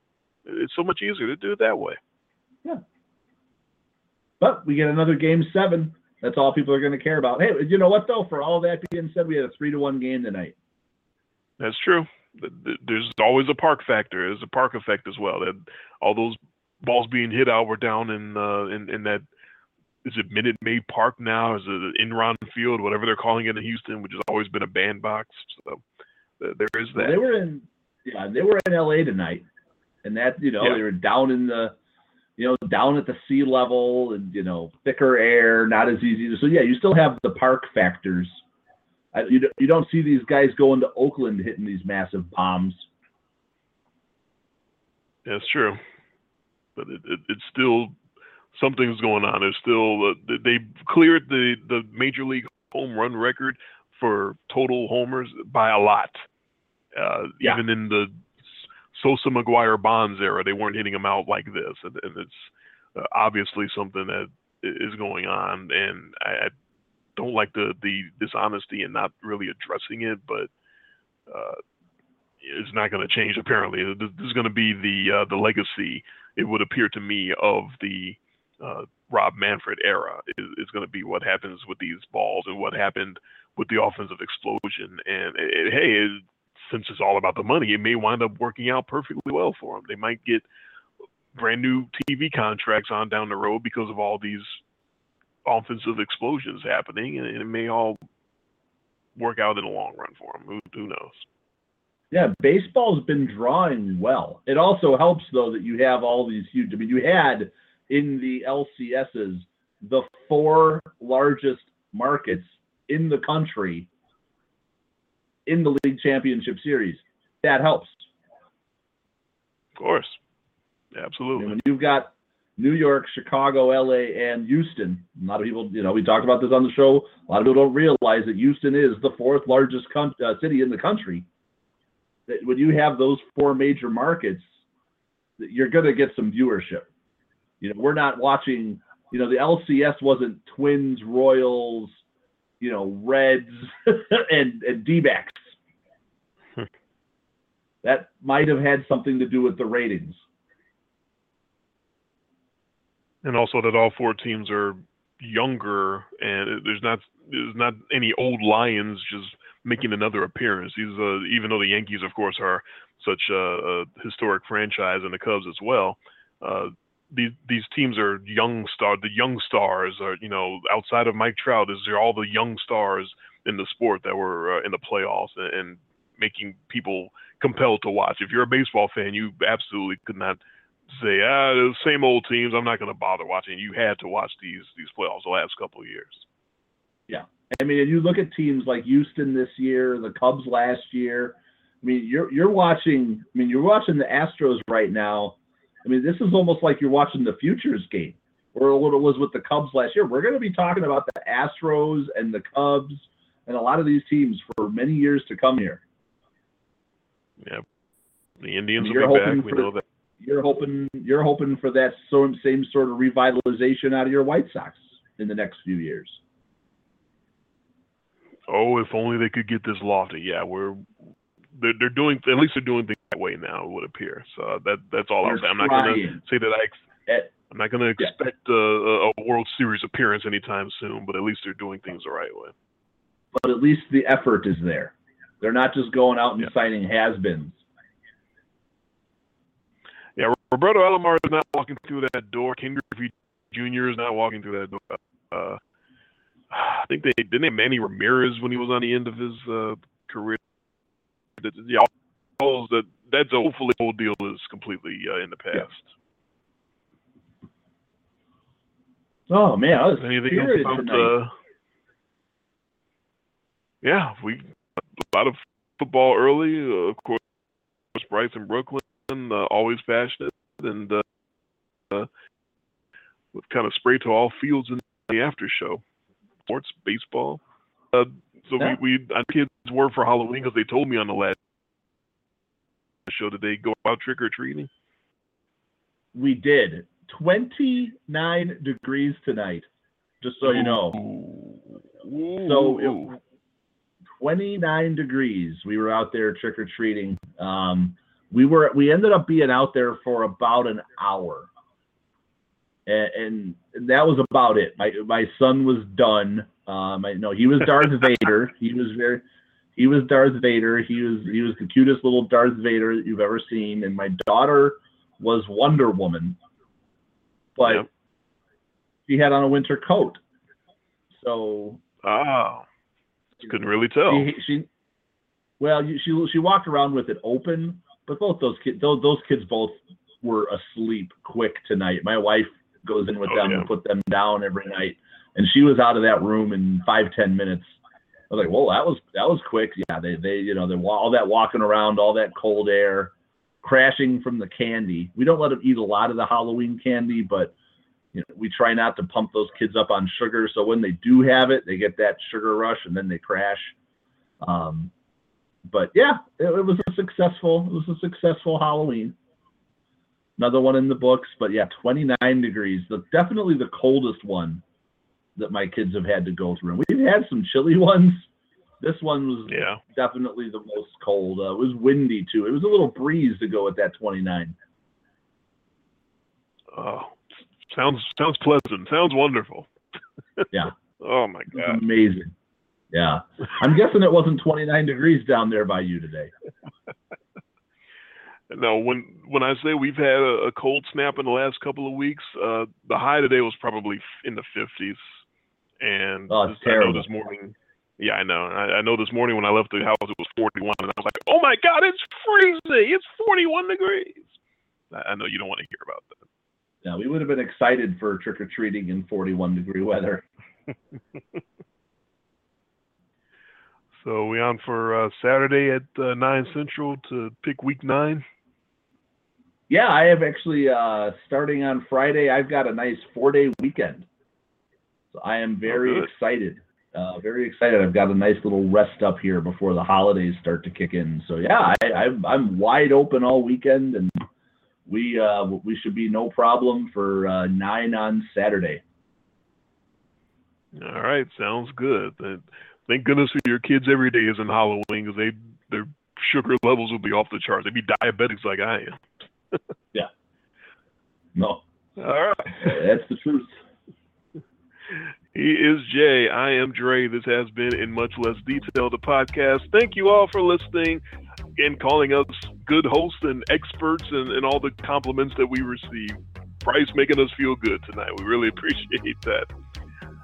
Tune in Sunday night, 9 p.m. Central Time, 10 p.m. Eastern, as we pick the rest of NFL Week 9 in much less detail. We will talk to you then.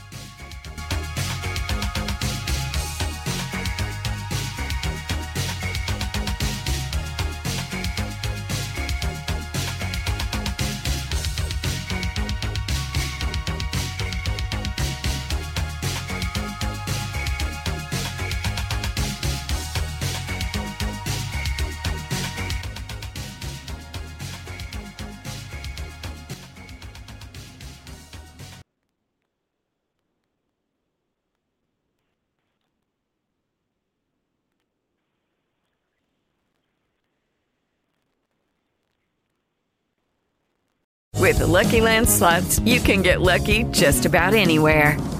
This is your captain speaking. Uh, we've got clear runway and the weather's fine, but we're just going to circle up here a while and uh, get lucky. No, no, nothing like that. It's just these cash prizes add up quick. So I suggest you sit back, keep your tray table upright, and start getting lucky. Play for free at LuckyLandSlots.com. Are you feeling lucky? No purchase necessary. Void where prohibited by law. 18 plus terms and conditions apply. See website for details.